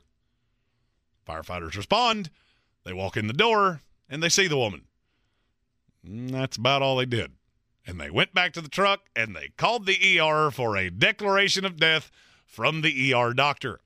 Of which I did not, I never thought of that's how this works. The doctor that declares people deceased on site may not actually be there. Never thought of that. That becomes very relevant in just a moment. So the two firefighters, they do their the thing. They did not release their names in the story. I'm can only assume that's a union thing. So they call in, get the death declaration, all of that, and they go on about their way. Later on, a police officer shows up to check the house for weapons or any crimes that may be in the deceased woman's house. Mm-hmm. It's only one problem. She was crawling on the ground. Oh. They never checked to see if she was alive. In spite of the fact that they answered all of the questions that they were asked, including did she have a pulse, yada yada yada, they said she was bluish purple in color, and and the smell of decomposition was in the house, which is entirely possible, I suppose, except for the fact she did have a pulse and she was totally alive. And has a nasty house, apparently. Uh, apparently, yes. Apparently, she needs uh, some Zerorez Yeah. because that's. 100%. I mean, if I think there's a dead person in there just because I walked in the door, you're you are a messy Bessie. I do declare. Yeah, absolutely. Wow. Uh, and and the lawsuit pending with the city uh, should be finalized soon because I guarantee you there's going to be one. You are in the Sportsocracy here on ESPN Asheville. When we come back from the break, uh, it looks like there could be a bit of a shakeup in college basketball. Conference realignment continues. Are you ready to tackle your banking needs? Home Trust Bank's team of expert advisors and lenders want to be your teammate. We want to hear your story, learn your aspirations, and assist you with financial needs and provide options that are tailored to you. With a wide range of personal, mortgage, and commercial services, you will discover all your banking needs under one roof with a local and personalized touch at Home Trust Bank. Score big with Home Trust Bank. Ready for what's next. Member FDIC Equal Housing Lender. Ahoy, matey! At Ingles, our extensive seafood department offers a huge variety. From your local catch to flavors from around the world wild sashimi tuna, Charleston crab cakes, mountains of shrimp, bourbon salmon, wild mahi mahi with mango salsa. It's enough to make any salty sea captain ready to set a course for the bounteous treasure of the Ingles Seafood Department. It's all in the bag. Ingles, low prices, love the savings.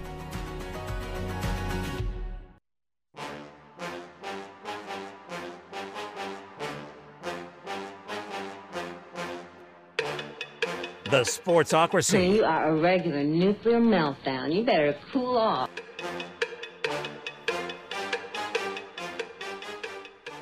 Finally, finally, it's gonna. It looks like it's gonna happen.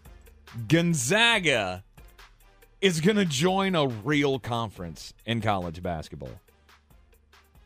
And I, for one, I don't care who it is. I don't care what major conference they join. It has to happen. I have been screaming about this for years, it feels like. Of of course Gonzaga's always ranked highly. They uh, they go undefeated in their conference more often than not. Oh, they also play one of the toughest non-conference schedules in the country. And so- and I give them credit for that. Look, that went out the window years ago. That whole, you know, Gonzaga is the team that's going to get the number 1 seed and just be out in the first 2 or 3 rounds. That has gone out the window. They have proven for the last few years that they are no doubt one of the top 4 college basketball programs in the country. Mark Few has done amazing things with Gonzaga. They have won 20 conference titles in a row in the West Coast Conference, and they've won 24 regular season championships.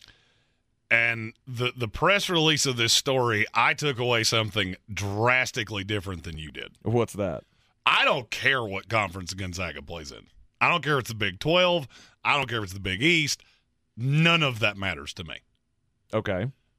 Big 12 just went through a a, media rights thing, Mm-hmm. and they're going to do just fine. Two point two eight billion dollars. It's a it whole mess of money.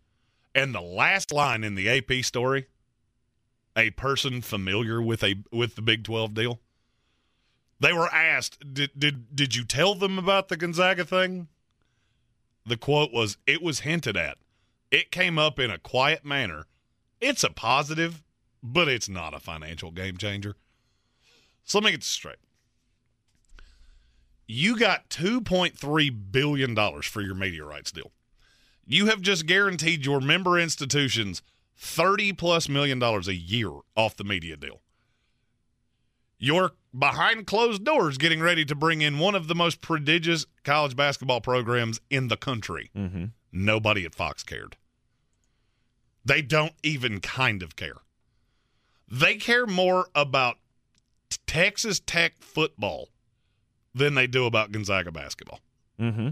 That tells you everything you need to know. Basketball's a fun little aside. It, it's not ironic that it really heats up in March when you know football ends. Right. That's not an irony, and and it elicits something else I wanted to talk about today. There was a no hitter in a World Series game last night. Nobody cares. Nobody cares. Mm-mm.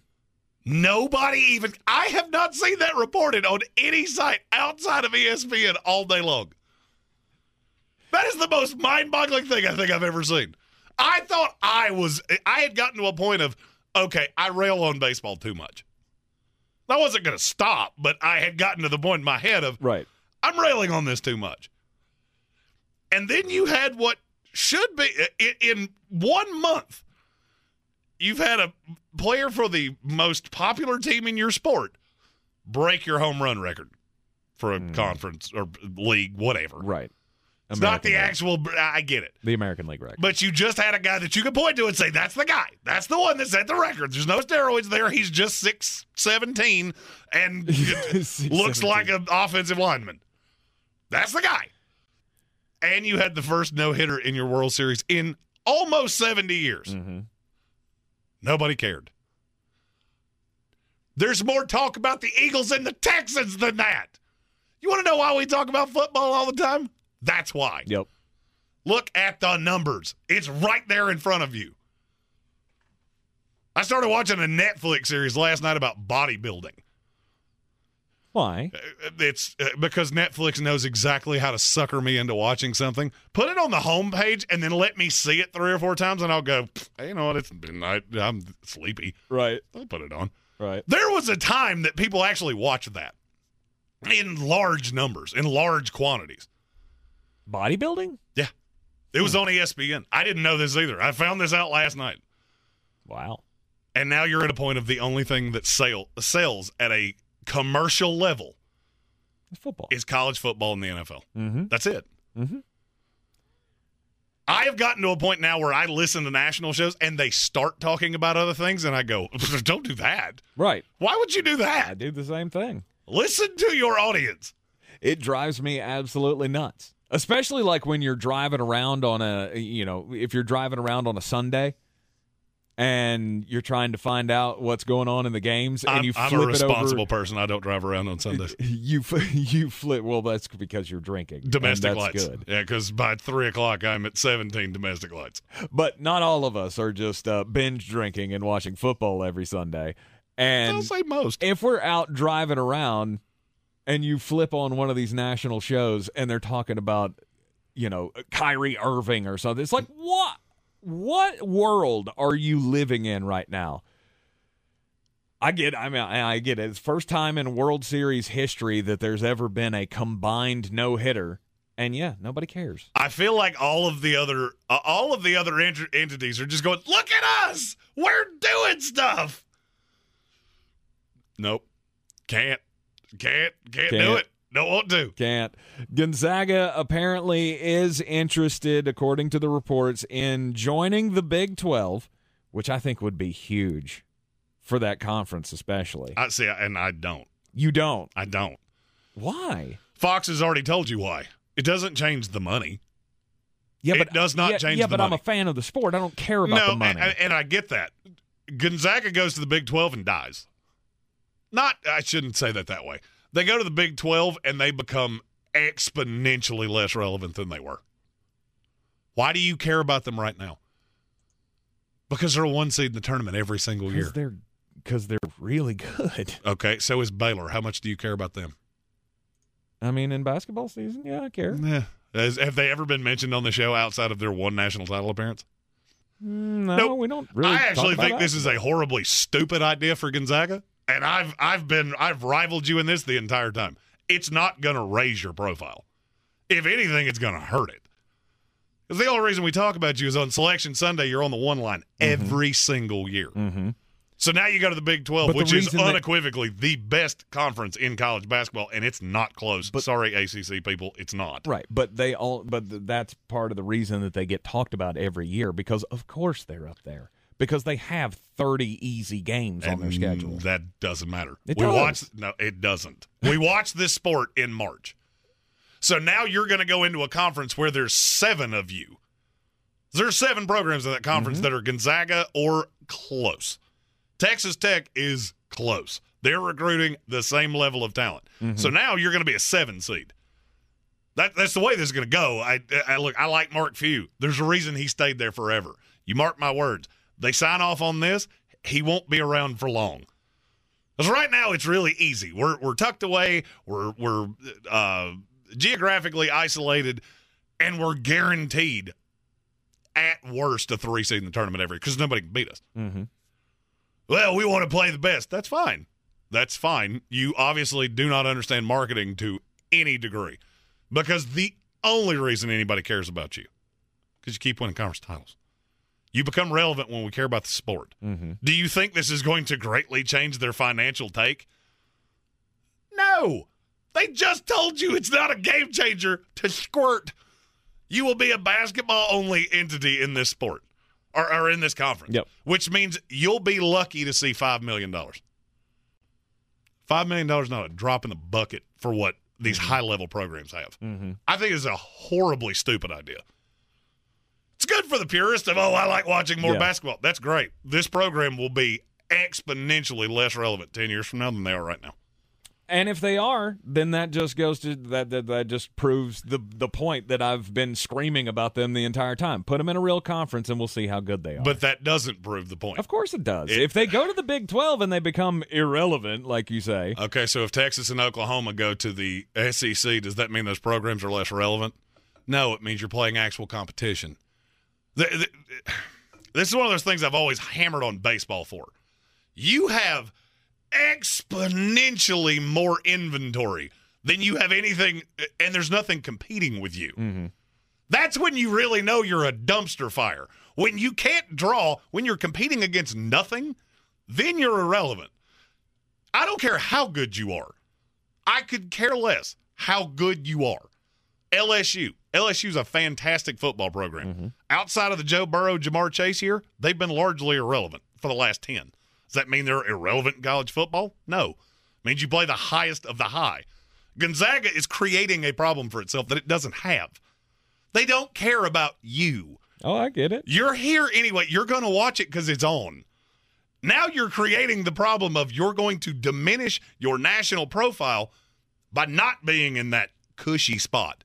Do you really think 18 year old kids look at Spokane, Washington and go, Yes, I cannot wait to go there for college? No, I'm guaranteed to be a one seed. I'm almost guaranteed to play in three Sweet 16s bare minimum if I'm here four years. Malachi Smith just left, uh, um, or not Malachi Smith, Malachi.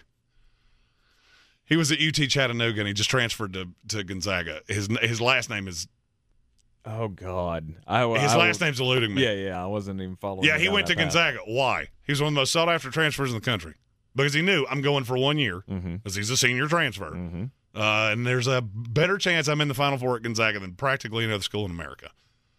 You think people keep doing that if you're in the Big 12? You're to lose five games a year just solely because of how good the conference is. It's one of those things that makes zero sense to me. You are in the Sportsocracy here on ESPN Asheville. Sports Center's up next. He's a degenerate gambler, You are a smelly pirate hooker. and he's cheaper than oxygen. He's useless. But somehow, they make it work. Jeremy Greene, Tank Spencer. There's no holding back in the Sportsocracy, presented by Ingles Supermarkets and Fred Anderson Nissan of Asheville. It is the Sportsocracy live from the Ingles studio here on ESPN Asheville 92.9 FM, 880 AM, and 1400. The final hour of the day. and the last hour before another Football Friday. All your bangers tomorrow. We will have uh, Beat the Chief with Asheville Police Chief David Zack. We will uh, we will play share if You Want To with uh, Keenan Nesbitt of the Buncombe County Sheriff's Office. Oh, by the way, that reminds me if you're not doing anything this weekend, we have at McCormick Field, the home of the Asheville Tourists, softball tournament. Come out and support your local emergency responders. Buncombe County Sheriff's Office, Asheville Police Department, Asheville Fire Department, Weaverville Police Department, and the Henderson County Sheriff's Office. It all starts at 10 a.m. at McCormick Field and uh, going to wrap up somewhere around 8 o'clock. And you can come and they're, take, they're taking donations for the uh, Buncombe County Sheriff's Office holiday drive, taking cash donations. Come on out and support your uh, local first responders and see some pretty, uh, what, what could be some pretty interesting softball tournaments. I'm going to wager you don't see many athletes that look like Tank, or me for that matter. I, I Because for me, I'm just going to have a heater in my mouth with a domestic light. which I feel like is worth the price of admission. Oh, it's. I mean, it would be uh, for me. It's home run or out. I'm not legging out squat. Are you a softball? Are you a softball player? Have you? I used to be. Have you played softball? I I did, uh, and I was actually pretty good at it. Uh, I had two speeds: a home run or I'm out, Right.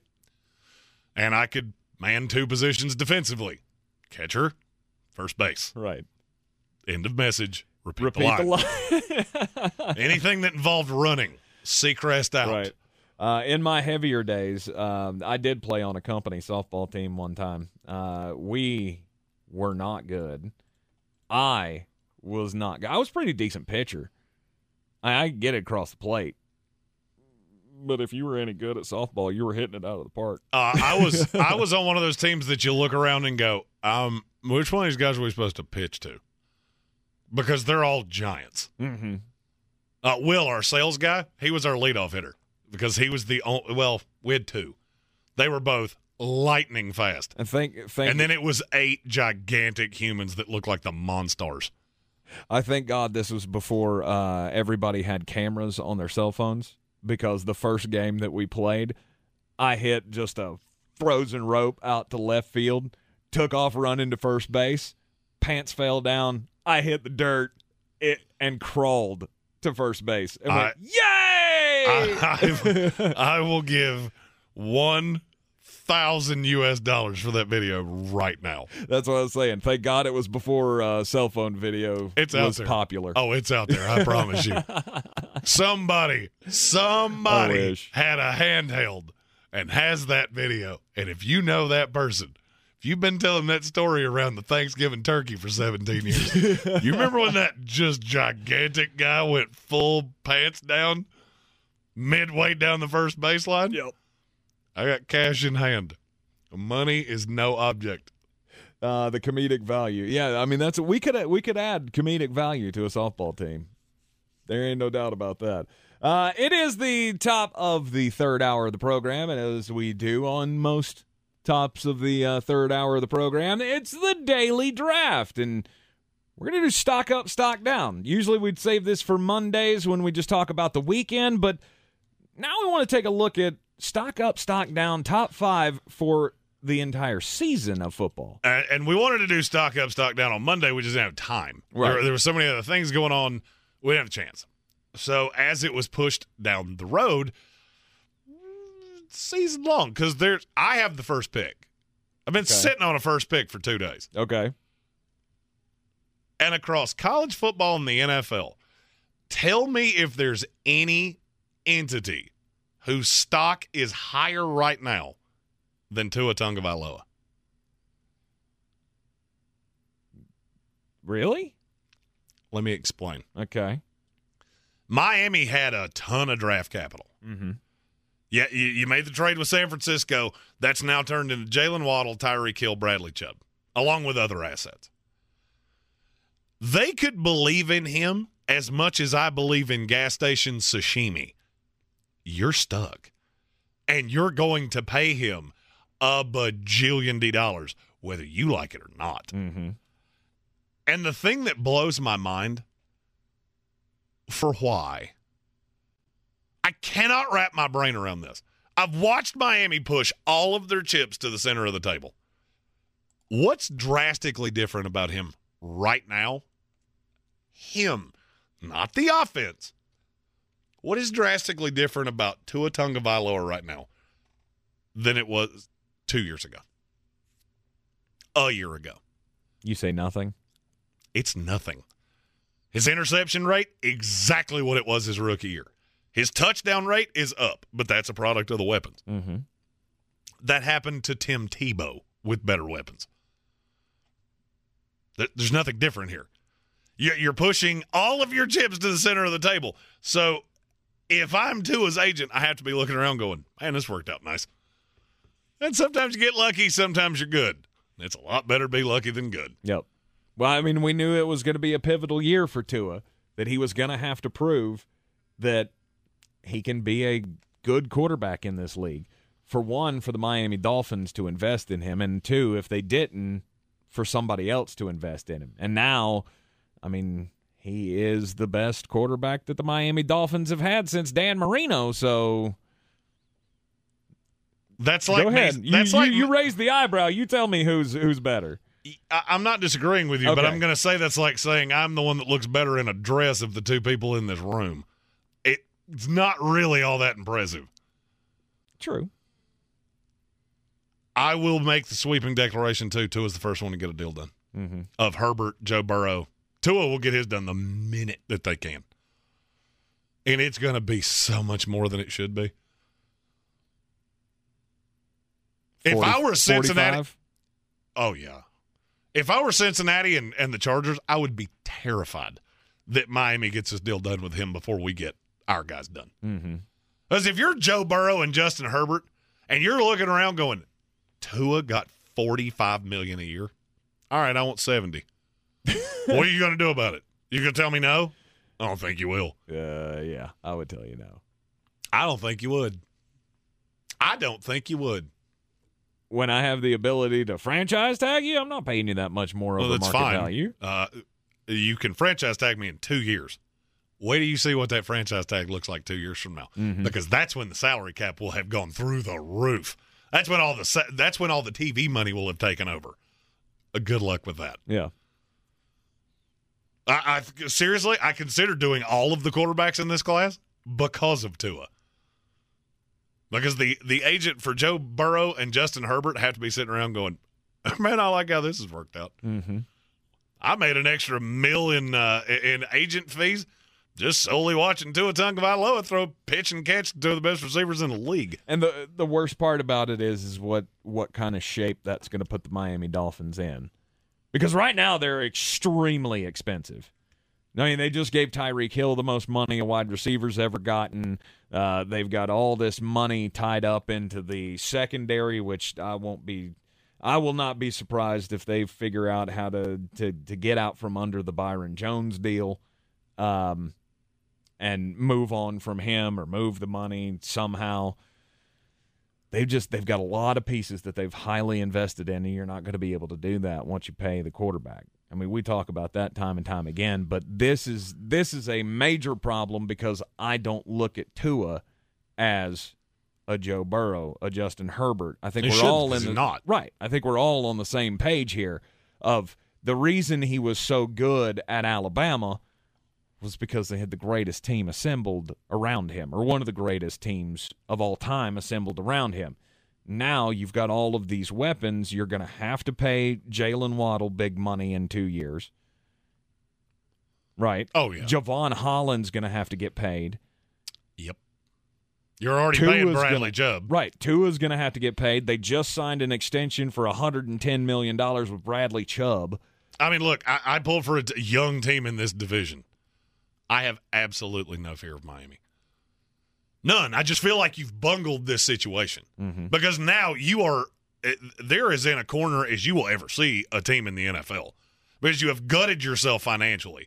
You have gutted yourself draft pick wise. And that's the reason Tua is the winner and not the Miami Dolphins because he's going to make a boatload of money. And I don't know that it ever produces anything. Hmm. It's the Dak Prescott rule. How in the world do you think this team's going to get better when your quarterback's salary balloons by six times? That's fair. Hard for me to believe. They're all in, and you better hope Mm-hmm. that Josh Allen gets abducted by space aliens because you are not beating that team, and this window is small. Well, you told me I was going to be surprised by your number one pick, and you did not lie. Oh, I, I was not this. expecting Tua Tagovailoa to be the uh, highest stock up of the season. Uh, Daniel Hillman in our YouTube comment said, "Couldn't the Dolphins just draft a young quarterback instead of paying it?" That's the point. They're never going to pick in the top 20 ever. So you're going to be picking at the back end of the first round, and for every Lamar Jackson, I can throw you 20 Brandon Weedens, Brady Quinn. That is, it is a, a crapshoot in the draft anyway. To a point, you get past about 12, it is.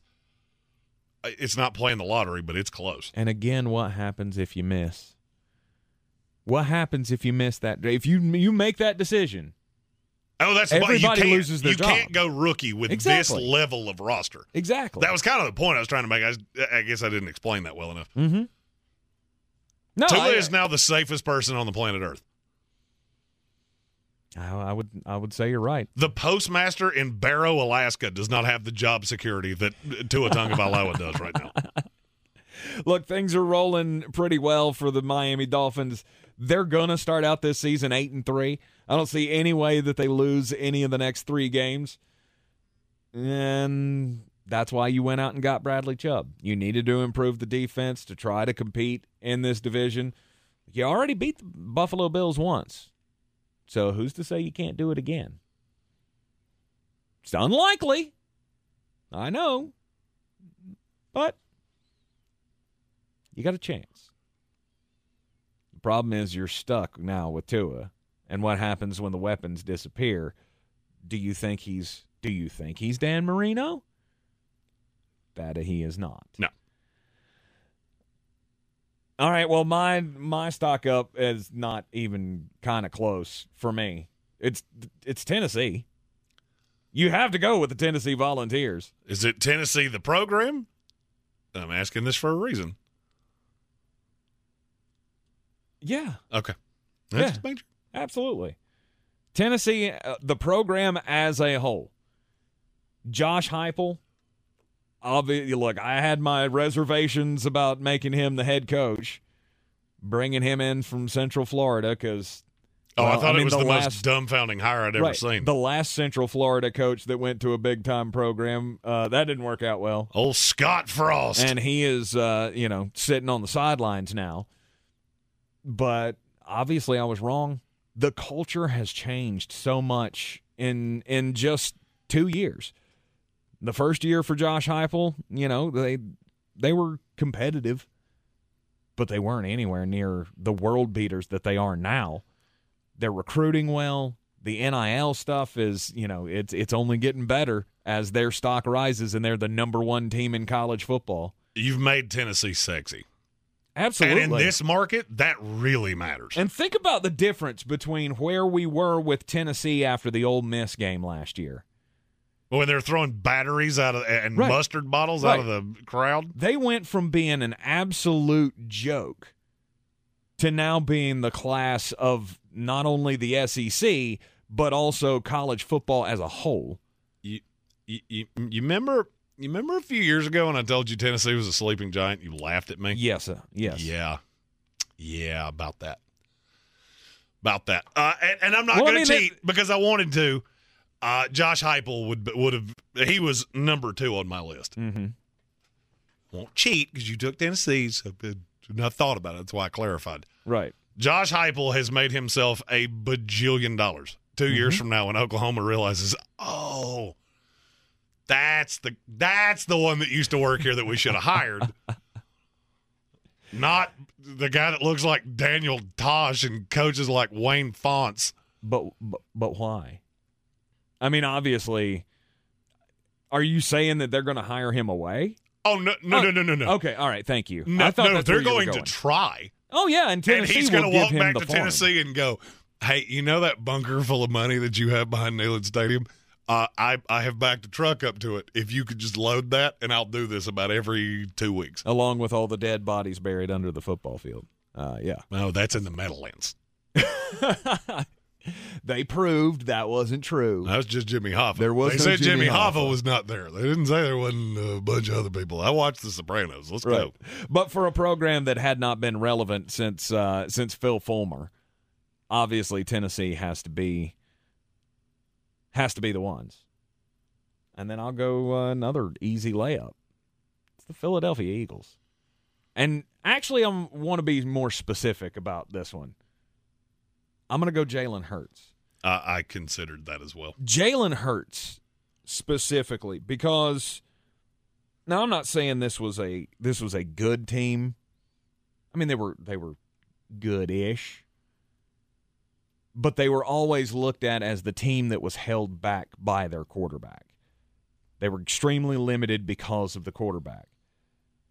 And this year, this scheme, AJ Brown b- being brought over, it, Jalen Hurts to me looks like a completely different quarterback. He has been. That's so. What I said about Tua, the exact opposite holds true for Jalen Hurts Mm-hmm. because he's doing all of the same things, but all of the analytical metrics are through the roof, and there are things that don't really change based on the weapons. You don't become more accurate based on your weapons. Right. Now your your completion percentage can go up, but your catchable ball rate shouldn't Right. because that has nothing to. But Jalen's have, Mm-hmm. which means he's improving based on the system. He is the one. You know, I said Tua was going to have to take that Josh Allen type step forward this year for this to work for the Dolphins. Well, it's worked, and I don't feel that Tua has done that. Jalen has, not Tua. So Jalen Hurts and the Philadelphia Eagles as a whole obviously have to be at the top of the list with them being undefeated, getting ready to go to 8 0 after tonight's Thursday night football game, which we will break down coming up later on in this hour. Got to take a break. When we come back, Jeremy will have back to back picks in today's daily draft. Stock up, stock down for the 2022 football season.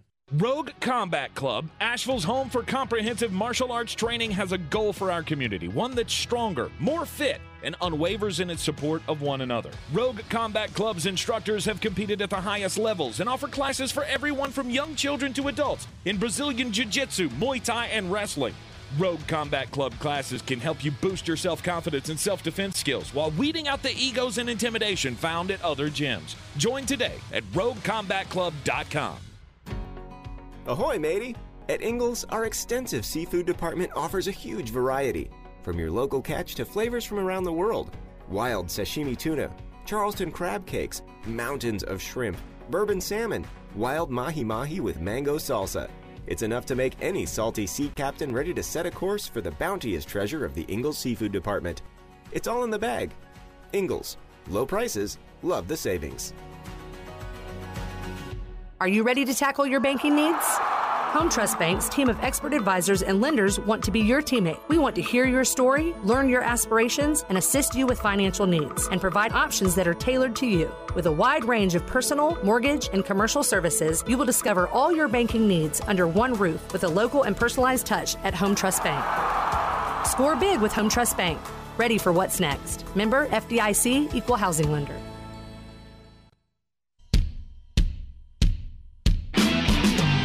The Sportsocracy. Pull up your pants, take off the bra, and be a man. Stock up, stock down for the midway point of the 2022 football season. Well, the midway point of the NFL season. And, you know, we're at the what, the three quarter pole in college football, as there's only four games left in the regular season. Who you got, Jeremy, for your second pick? You went with Tua Tagovailoa as your number one overall pick. Obviously, he's going to be due for a huge contract coming up. I went the Tennessee Volunteers football program and Jalen Hurts. My second pick, very simple. It's one of the most elegant songs ever written. New York, New York. I'm taking both New York Ooh. NFL football teams. The New York football teams. Whether Okay. it's your GM, your head coach, in one instance your quarterback, both of them, because you have completely transformed these franchises in a year. Mm-hmm. The Brian Daboll side of this is more impressive, but the Jet side of this, it was going to get loud there in a hurry. And so long as you don't just absolutely drown in the second half of this season, you will be infinitely safe. And these both look like rosters that are going to be good for a long time. I mean, they need refining. The, the Giants need weapons. The Jets need linebackers, maybe a quarterback. But the the bones of these of these two rosters are incredibly good. The Giants don't get the love because everybody puts it on on Saquon Barkley and Brian Daboll. Mm-hmm. There are a lot of guys on that team playing really, really well. Really, really well. I was afraid you were going to take one of those. That's why I kind of smiled. I knew I was going to lose Tennessee. I would have got to him eventually. I knew I was going to lose Tennessee. I was afraid you were going to snake me off of my Sinatra reference. Well, I'm glad. I, I, am glad that you got the opportunity to do that because I know it made you feel good. It did, and I didn't sing it, which I'm almost surprised by. My second pick is going to sound a little strange because you would think this guy's stock was pretty high anyway. Mm-hmm. It's Pete Carroll. Oh, you, oh, yeah, such a fracha. It's Pete Carroll. I feel like between the decision to not run the damn ball in the Super Bowl, mixed with the last year's Russell Wilson, I felt like he was starting to lose the the cachet of being as good as he has actually been. Mm-hmm. And I'll be honest with you, I'll, I'll be the first to admit it. I undervalued it. I thought this was, worst, was the worst team in the NFL. I, I thought going in with Geno Smith, this is going to be an absolute train wreck. And it hasn't been. Mm-hmm. And the only justifiable reason I have is Pete Carroll. That's the only known quantity that I have. I know he's a good coach. That was going to be one of my next two picks. Not happy that you did that. There's no doubt. There's no doubt the Seattle Seahawks would not be here without Pete Carroll. Um, and I mean, look, Pete's 70 years, was he 69, 70 years old, somewhere there? I think he's 70. Well, he's 70 and he looks like he's about 50. He doesn't look you as keep angry. saying that, but I don't, I don't, I don't agree with you. With Pete Carroll? He looks. Pete Carroll looks younger than me. No, he does not. If if the beard's grown out, Pete Carroll and I look like we could be slightly age discrepant brothers. With his silvery white hair and his Look at his face. wrinkled face. Look at him and then look at Bill. Tell me those two guys look the same age. And they Okay. are, by the way. He's 71, actually. Oh, so he's actually a year older than Bill. Mm-hmm. I'm not saying he doesn't look good for his age. I'm just saying he doesn't look younger than you, especially not without the beard. Although Jay Wright looks younger than me. Now that I, I now Jay Wright does look down. younger than me, and he's almost 60. just with a uh, a little touch of the Doctor Strange. He's got that, uh, you know, that streaky hair. I do think it's funny that all five of our first picks were all stock up. They are, uh, but not so fast, my friends, because I'm going stock down with my next pick. It's Jimbo Fisher. Uh, that was going to be one of mine, but I didn't think you were going to do it. I, I, I mean, I don't think you can look at this season and as, and just especially how it has appeared to come off the rails. It all started with the Appalachian State game. And it's not throwing shade at Appalachian State. We all know what a great program that is. What a but great you don't culture have, it is. But you don't have the the, No. the talent. You don't have the blue chippers that Texas A&M has. And I know they're young, but to me that's just an excuse at this point. You're you're to this point in the season and you just lost to South Carolina for God's sakes. That's bad, ba bad, bad, bad.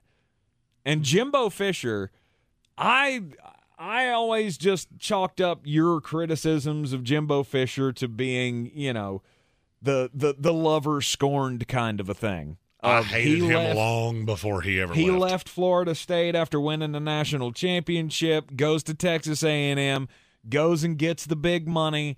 Now they've paid all this money allegedly. We know it's true, but allegedly they paid all this money for the number 1 recruiting class in the country and it hasn't translated to wins. You're three and five on the year. You're sixth in the SEC West, which is god awful compared to where you were supposed to be. And you just don't look like the world beater program.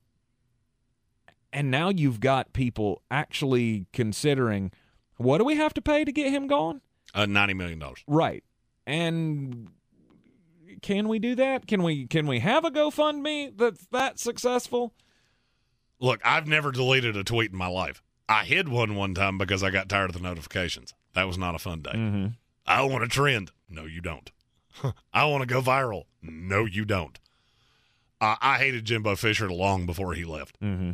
The national title year, I just crushed him on a daily basis because he is he's death by a thousand paper cuts. What I always said about Todd Bowles, he is not that lack of institutional control. The sheer fact he's never been hit with one of those blows my mind. Mm-hmm. It was something new every single week, and I saw this coming from a mile away.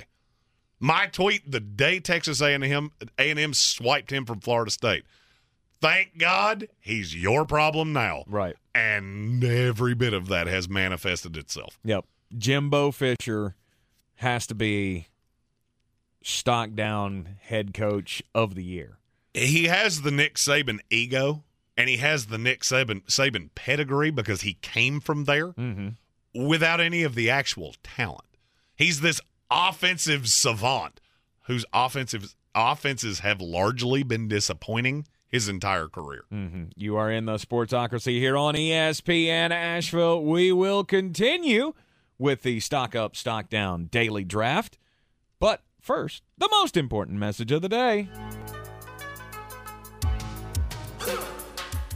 Most important message of the day, Jeremy. Don't do crimes. Don't do crimes. Uh, proudly brought to you by our good friends at the Asheville Police Department and the Buncombe County Sheriff's Office. That's not an official. Uh, it's not an sponsor, official sponsorship, but, hey, it fits. It does fit. It it does fit. Um, so my story comes to a my my computer is doing that thing it does. Um, oh, don't start with your computer being a problem. I've dealt with enough on this side of the desk this week. Uh, two men have uh, pleaded guilty in federal court in St. Louis to conspiracy to distribute and possession with intent to distribute after they tried to buy a hundred pounds of methamphetamine. The deal was set up to take place in a parking garage. The big problem with the transaction, you could probably guess, the person that was selling, he's an actual drug dealer. So this wasn't an undercover thing. But the problem was he was actually working with the law enforcement agencies uh, to basically set up these guys. And uh, when they w- when they went to do the transaction, showed up with the money, and then the cops came, broke up the broke broke up the transaction, arresting these guys, and they started to read, I guess, the Miranda rights, and said, you know, you have your right to an attorney. One cannot be afforded to you by the court or if you can't afford one, one will be provided to you by the court. And the and one of the guys goes, "Well, I can afford a great attorney because I sell drugs." and the cop went, "Excuse me, what? What did you just say?" And the guy's response was, "Dogs." I said, "Dogs. I, I sell dogs." Problem was, the guy was wearing obviously a mic and when the mic picked that up, hey, uh, this is an easy case. You better plead guilty or else you are, you know, going to lose this battle in court. Yeah, they had him on mic saying, because I sell drugs. Hot. I love dumb criminals. Bad call. Uh, mine also, mine is actually not a dumb criminal. Mine is a very cagey criminal. This story comes to us from Palo Alto, California. It's about a 20 year old man named William Curry. He has been seen around the Stanford University campus for over a year. Many people in in the Crothers Hall where he resided just thought he was a student because he lived in Crothers Hall, which is a dormitory at Stanford. The problem is that he neither lives in that dorm nor does he go to Stanford. He was squatting in the basement. There are screenshots of text messages from the RA to the administration saying, There's a guy that, eh, like, he sleeps here, but he does not live here. And you should probably do something about that. Well, October 27th, they finally did after he stole a television out of one of the common areas. That's where the stupid criminal comes in. You've been getting away with squatting in a university dorm for over a year. Don't steal things. You're already doing crimes. You do more crimes, and then you get caught for your original crimes. Stanford has released a statement saying that they will be reviewing their security procedures based on the information in this case. Mr. Curry was reached for comment and said, I think student newspaper got it. I kid you not, that was his actual quote. nice. It is the Sportsocracy here on ESPN Asheville. We will continue the daily draft. Plus, talk about Thursday night football. We got the Philadelphia Eagles and the Houston Texans tonight. Man, we can't wait. Since man created roads, they've been looking for ways to get off road and vehicles to take them there. That's where Outlaw Off Road comes in. A premier off road center for Jeeps, trucks, and SUVs with a complete lineup of off road and overland services, including maintenance and repair to make your vehicle all that it can be. Check out their location right here in Western North Carolina at 85 Avery Creek Road. Call them today at 828 974 8480 or visit them on the web at theoutlawoffroad.com. If cleanliness is next to godliness, look around the car right now. Is that very godly? Look, life comes at you fast, but so does WBNC Auto Detailing. They have the tools to make your interior look like it's coming off the showroom floor. You don't believe me? Check them out on Instagram. All that filth and years of stains disappear. WBNC Auto Detailing does full interior and exterior details with paint correction, and they do wax and ceramic coatings. Call WBNC Auto Detailing at 455 3700. Premium care with a Southern hospitality touch.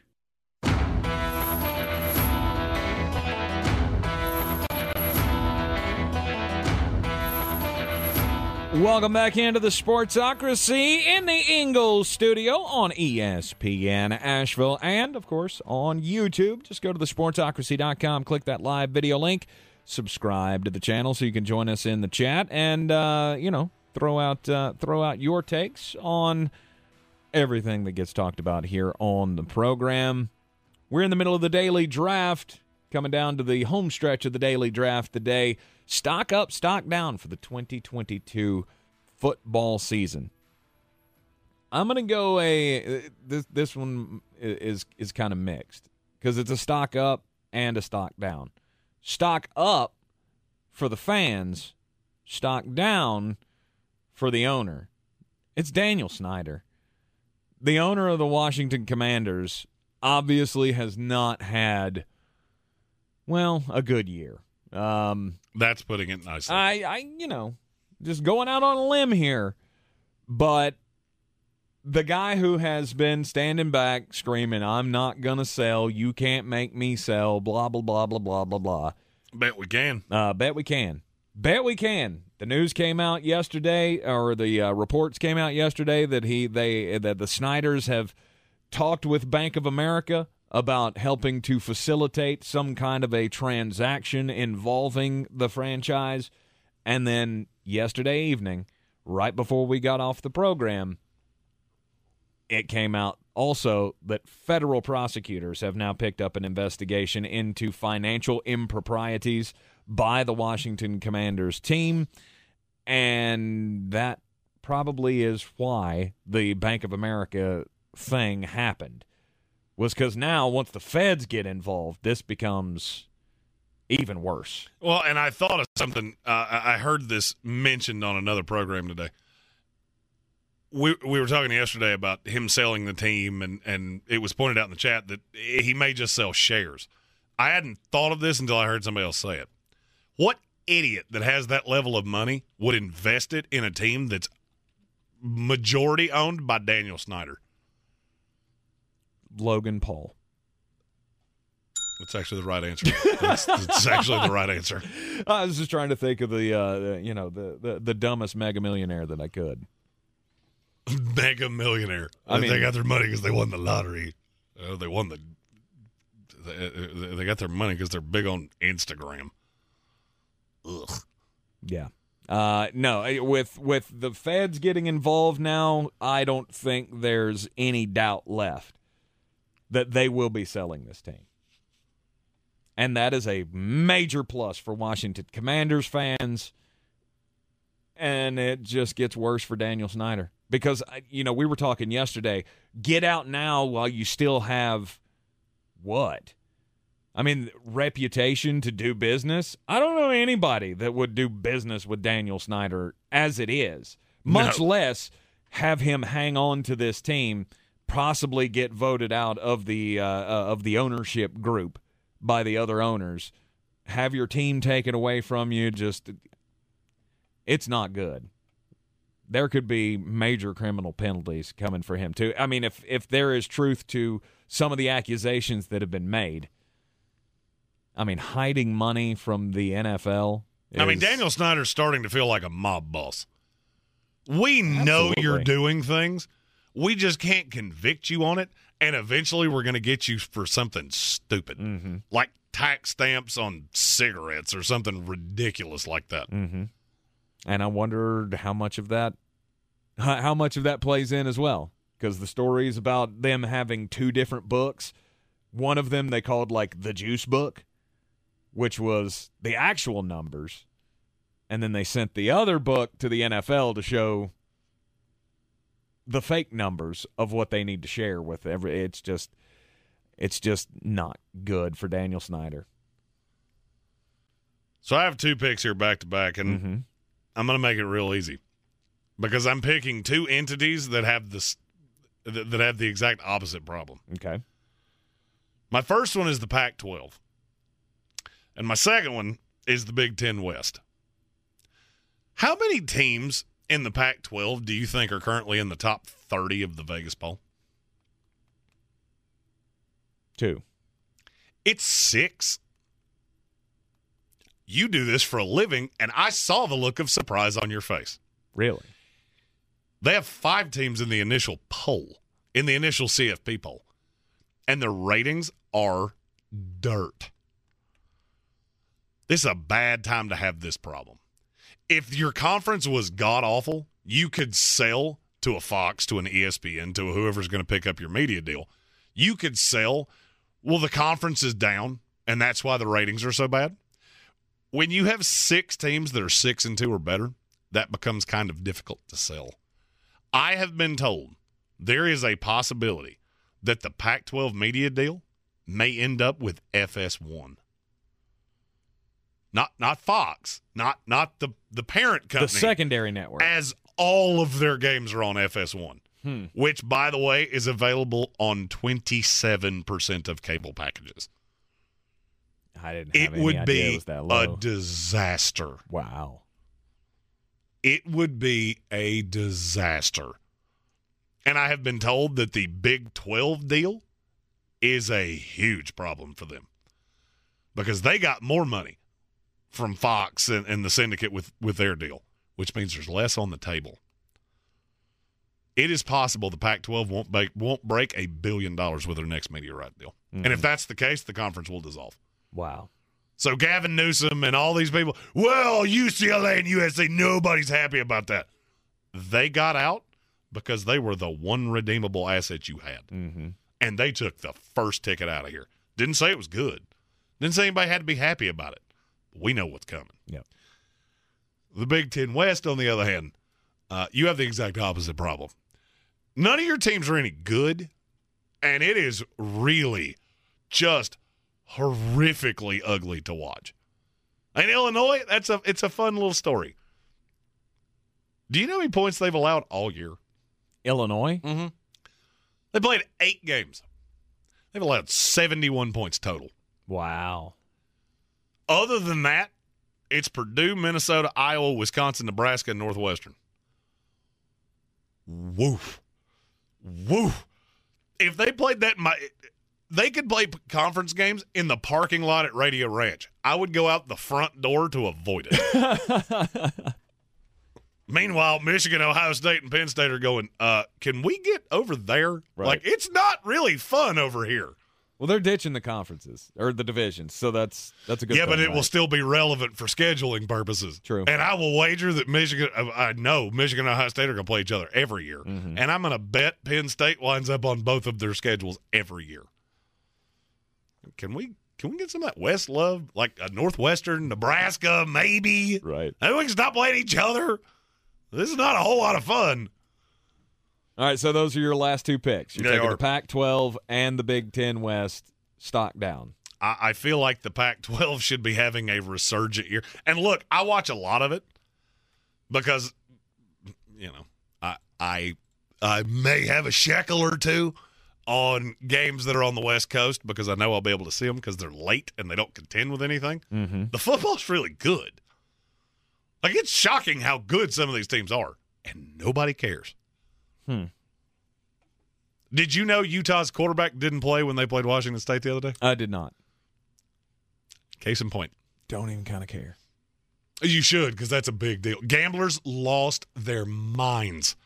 I was getting No, I'm messages. saying I'm saying as a fan, I so Cam Rising is one of the biggest players in the country. Mm-hmm. I mean, he's he- that is a very good, very solid quarterback.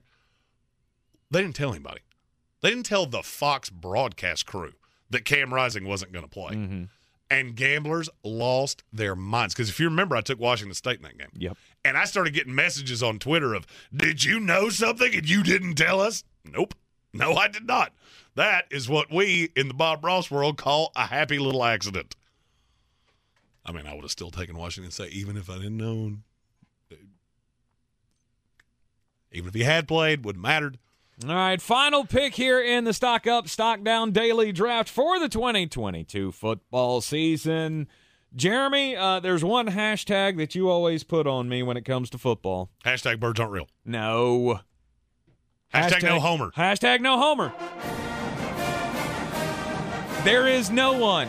You will not convince me otherwise. No one in the world of football who has had a, their stock rise more this year than Drake Maye, the quarterback of the North Carolina Tar Heels. This kid's amazing, and he's putting up crazy stats.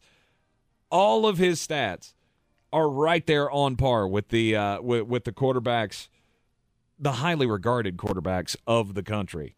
Caleb Williams, Hendon Hooker. This past week, PFF grading Drake Maye better than Hendon Hooker, 91.6 to 90.2. He leads in so many categories or is at the top in so many categories of statistics across college football. This past week, 26 big time throws. That's huge. Drake Maye, he's put himself on the Heisman watch list just in his first year with the program. Uh, he will be more than likely a number one pick in the NFL draft. I know I said this about Sam Howell three There's years the Tank ago. Spencer kiss of death. Drake Maye, congratulations. Welcome to the New York Giants in the fifth round. Uh, I'm just saying he will. He true or false. He will be at the top of the list next year in the preseason uh, lists for the Heisman Trophy. he will. I just, I, I'm always reticent to hear the sweeping declaration of he's going to be a number one pick Should be. when you're two full years away. He's a redshirt freshman. Is he a redshirt? He's a redshirt. He redshirted last year, so he could go in as a redshirt sophomore next year. Oh. So we're not that far away. I thought he was a true sol- true freshman. No, he is a redshirt from last year. So Drake Maye, he's having a fantastic season. The Tar Heels, as we talked with Jones Angell earlier uh, in the program, it is it, it has gone above everybody's expectations, and Drake Maye is the is the main reason why. It's time. It is time. Jeremy's picks of the night, bangers coming up next for Thursday night football. Everyone's heard about the housing market and this being the best time to sell a house in years. But the same thing applies to cars. Whether you're looking to buy a car, trade in, or sell that car in the driveway collecting dust, Fred Anderson Nissan of Asheville wants to buy your car. They have two on site managers that work with Kelley Blue Book to give you top dollar for your vehicle. You can even have your car appraised instantly at AndersonNissan.com. Stop in and visit them today at 629 Brevard Road, Asheville, or call them at 828 365 1663. Real estate isn't about properties, it's about people. I'm Clarissa Marshall with eXp Realty, your native realtor serving all of Western North Carolina. I will work hard for you, and I believe in doing the right thing every time. I market each of my listings to reach out of town buyers. I use a professional photographer and drone video on every single listing, as well as collaborate with agents across the country to find your buyer. Check me out online at clarissasellswnc.com or give me a call at 828 774 6343. It would be my pleasure to assist you through the real estate process. Are you ready to tackle your banking needs? Home Trust Bank's team of expert advisors and lenders want to be your teammate. We want to hear your story, learn your aspirations, and assist you with financial needs and provide options that are tailored to you. With a wide range of personal, mortgage, and commercial services, you will discover all your banking needs under one roof with a local and personalized touch at Home Trust Bank. Score big with Home Trust Bank. Ready for what's next. Member FDIC Equal Housing Lender. Coffee's the closer's on. Get him the money. Then when you get the money, you get the power. That watch costs more than your car. Then when you get the power, then you get the woman. Ah, it's Thursday night, which means we got football. And it's not just in the NFL. We got college football too. Appalachian State, three point favorite tonight against Coastal Carolina. I'm taking App State. All right, minus the three. That's not the part I really want to hammer on here. Over! 64 and a half is not nearly enough points. This may be first to 50. Over 64 and a half, App State minus the three. The UTEP Miners travel to Texas to take on Rice. Uh, Rice is horrible. I mean, just dreadfully awful. And UTEP's not much better. I would have taken whoever was catching points here. Just so happens to be UTEP, who I think wins outright. Miners plus three and a half. And finally, in the NFL tonight, the Philadelphia Eagles are a 13 and a half point favorite. Over under's 45. Uh, I'm aggressively taking the under. I'm with the Sharps on the under. I can't go with the Sharps and take the 13 and a half with the Texans. I think this will be low scoring. I'm going to say it's 24 to 7 Philadelphia Eagles. Give me the Eagles minus 13 and a half under the 45. Go and do likewise, gents. The money's out there. You pick it up, it's yours. You don't, I got no sympathy. Take those wagers to betus.com. Use the promo code Sportsocracy. Get a 125% deposit bonus on whatever you put into your account up to 25 hundred dollars. It's a whole lot of, of a whole lot of free playability for you. Speaking of free playability, Mm-hmm. I'm getting better at the whole tease in and out of a break. I got a tease for the fantasy football show. We have a new set of friends. If you remember back in the day, we used to have a, a partner that did prop bets. We got a new one. And they have some cool features that will be debuting on the Sunday fantasy football show to make you even more doubloons. We couldn't make you more shekels if we tried. Yeah. But we found a way. Good, good, good. So uh, be sure to tune in with us this Sunday morning as we get you set for your fantasy day. Learn how you can uh, make more money because that's uh, you know that's what makes the world go round, right? Uh, at least around here, where we're all about making more money. Uh, we are indeed. We, Uh, like New England Patriots receivers, are very slotty, especially when it comes to making money. Right. You are in the Sportsocracy here on ESPN Asheville. Uh, yeah, I don't. I can't. I, I can't get down with uh, with Houston plus the thirteen. And look, it's a small sharps lane, but the sharps are, and it uh, my belief on why is solely because there are some old school Vegas bettors that will just never lay 13 and a half in the Mm-hmm. NFL. Right. I'm I'm always going to take 13 and a half in an NFL game. Uh, I am not one of those. Right. Right. Because this Texans team is dreadful. Well, you know, if you are a uh, if if if you're not the night owl, um, like Jeremy is, and uh, you're more like me, and you value your sleep, this should be over very quickly. Absolutely. So you won't have to hang out long uh, to find out how this game is going to end. Maybe flex it over to ESPN. Check out App State, Coastal Carolina. Let's go Mountaineers. That's right. We will see you back here in the Ingles studio tomorrow at 3 o'clock for a Football Friday. We'll have all the picks and the previews of the weekend to come.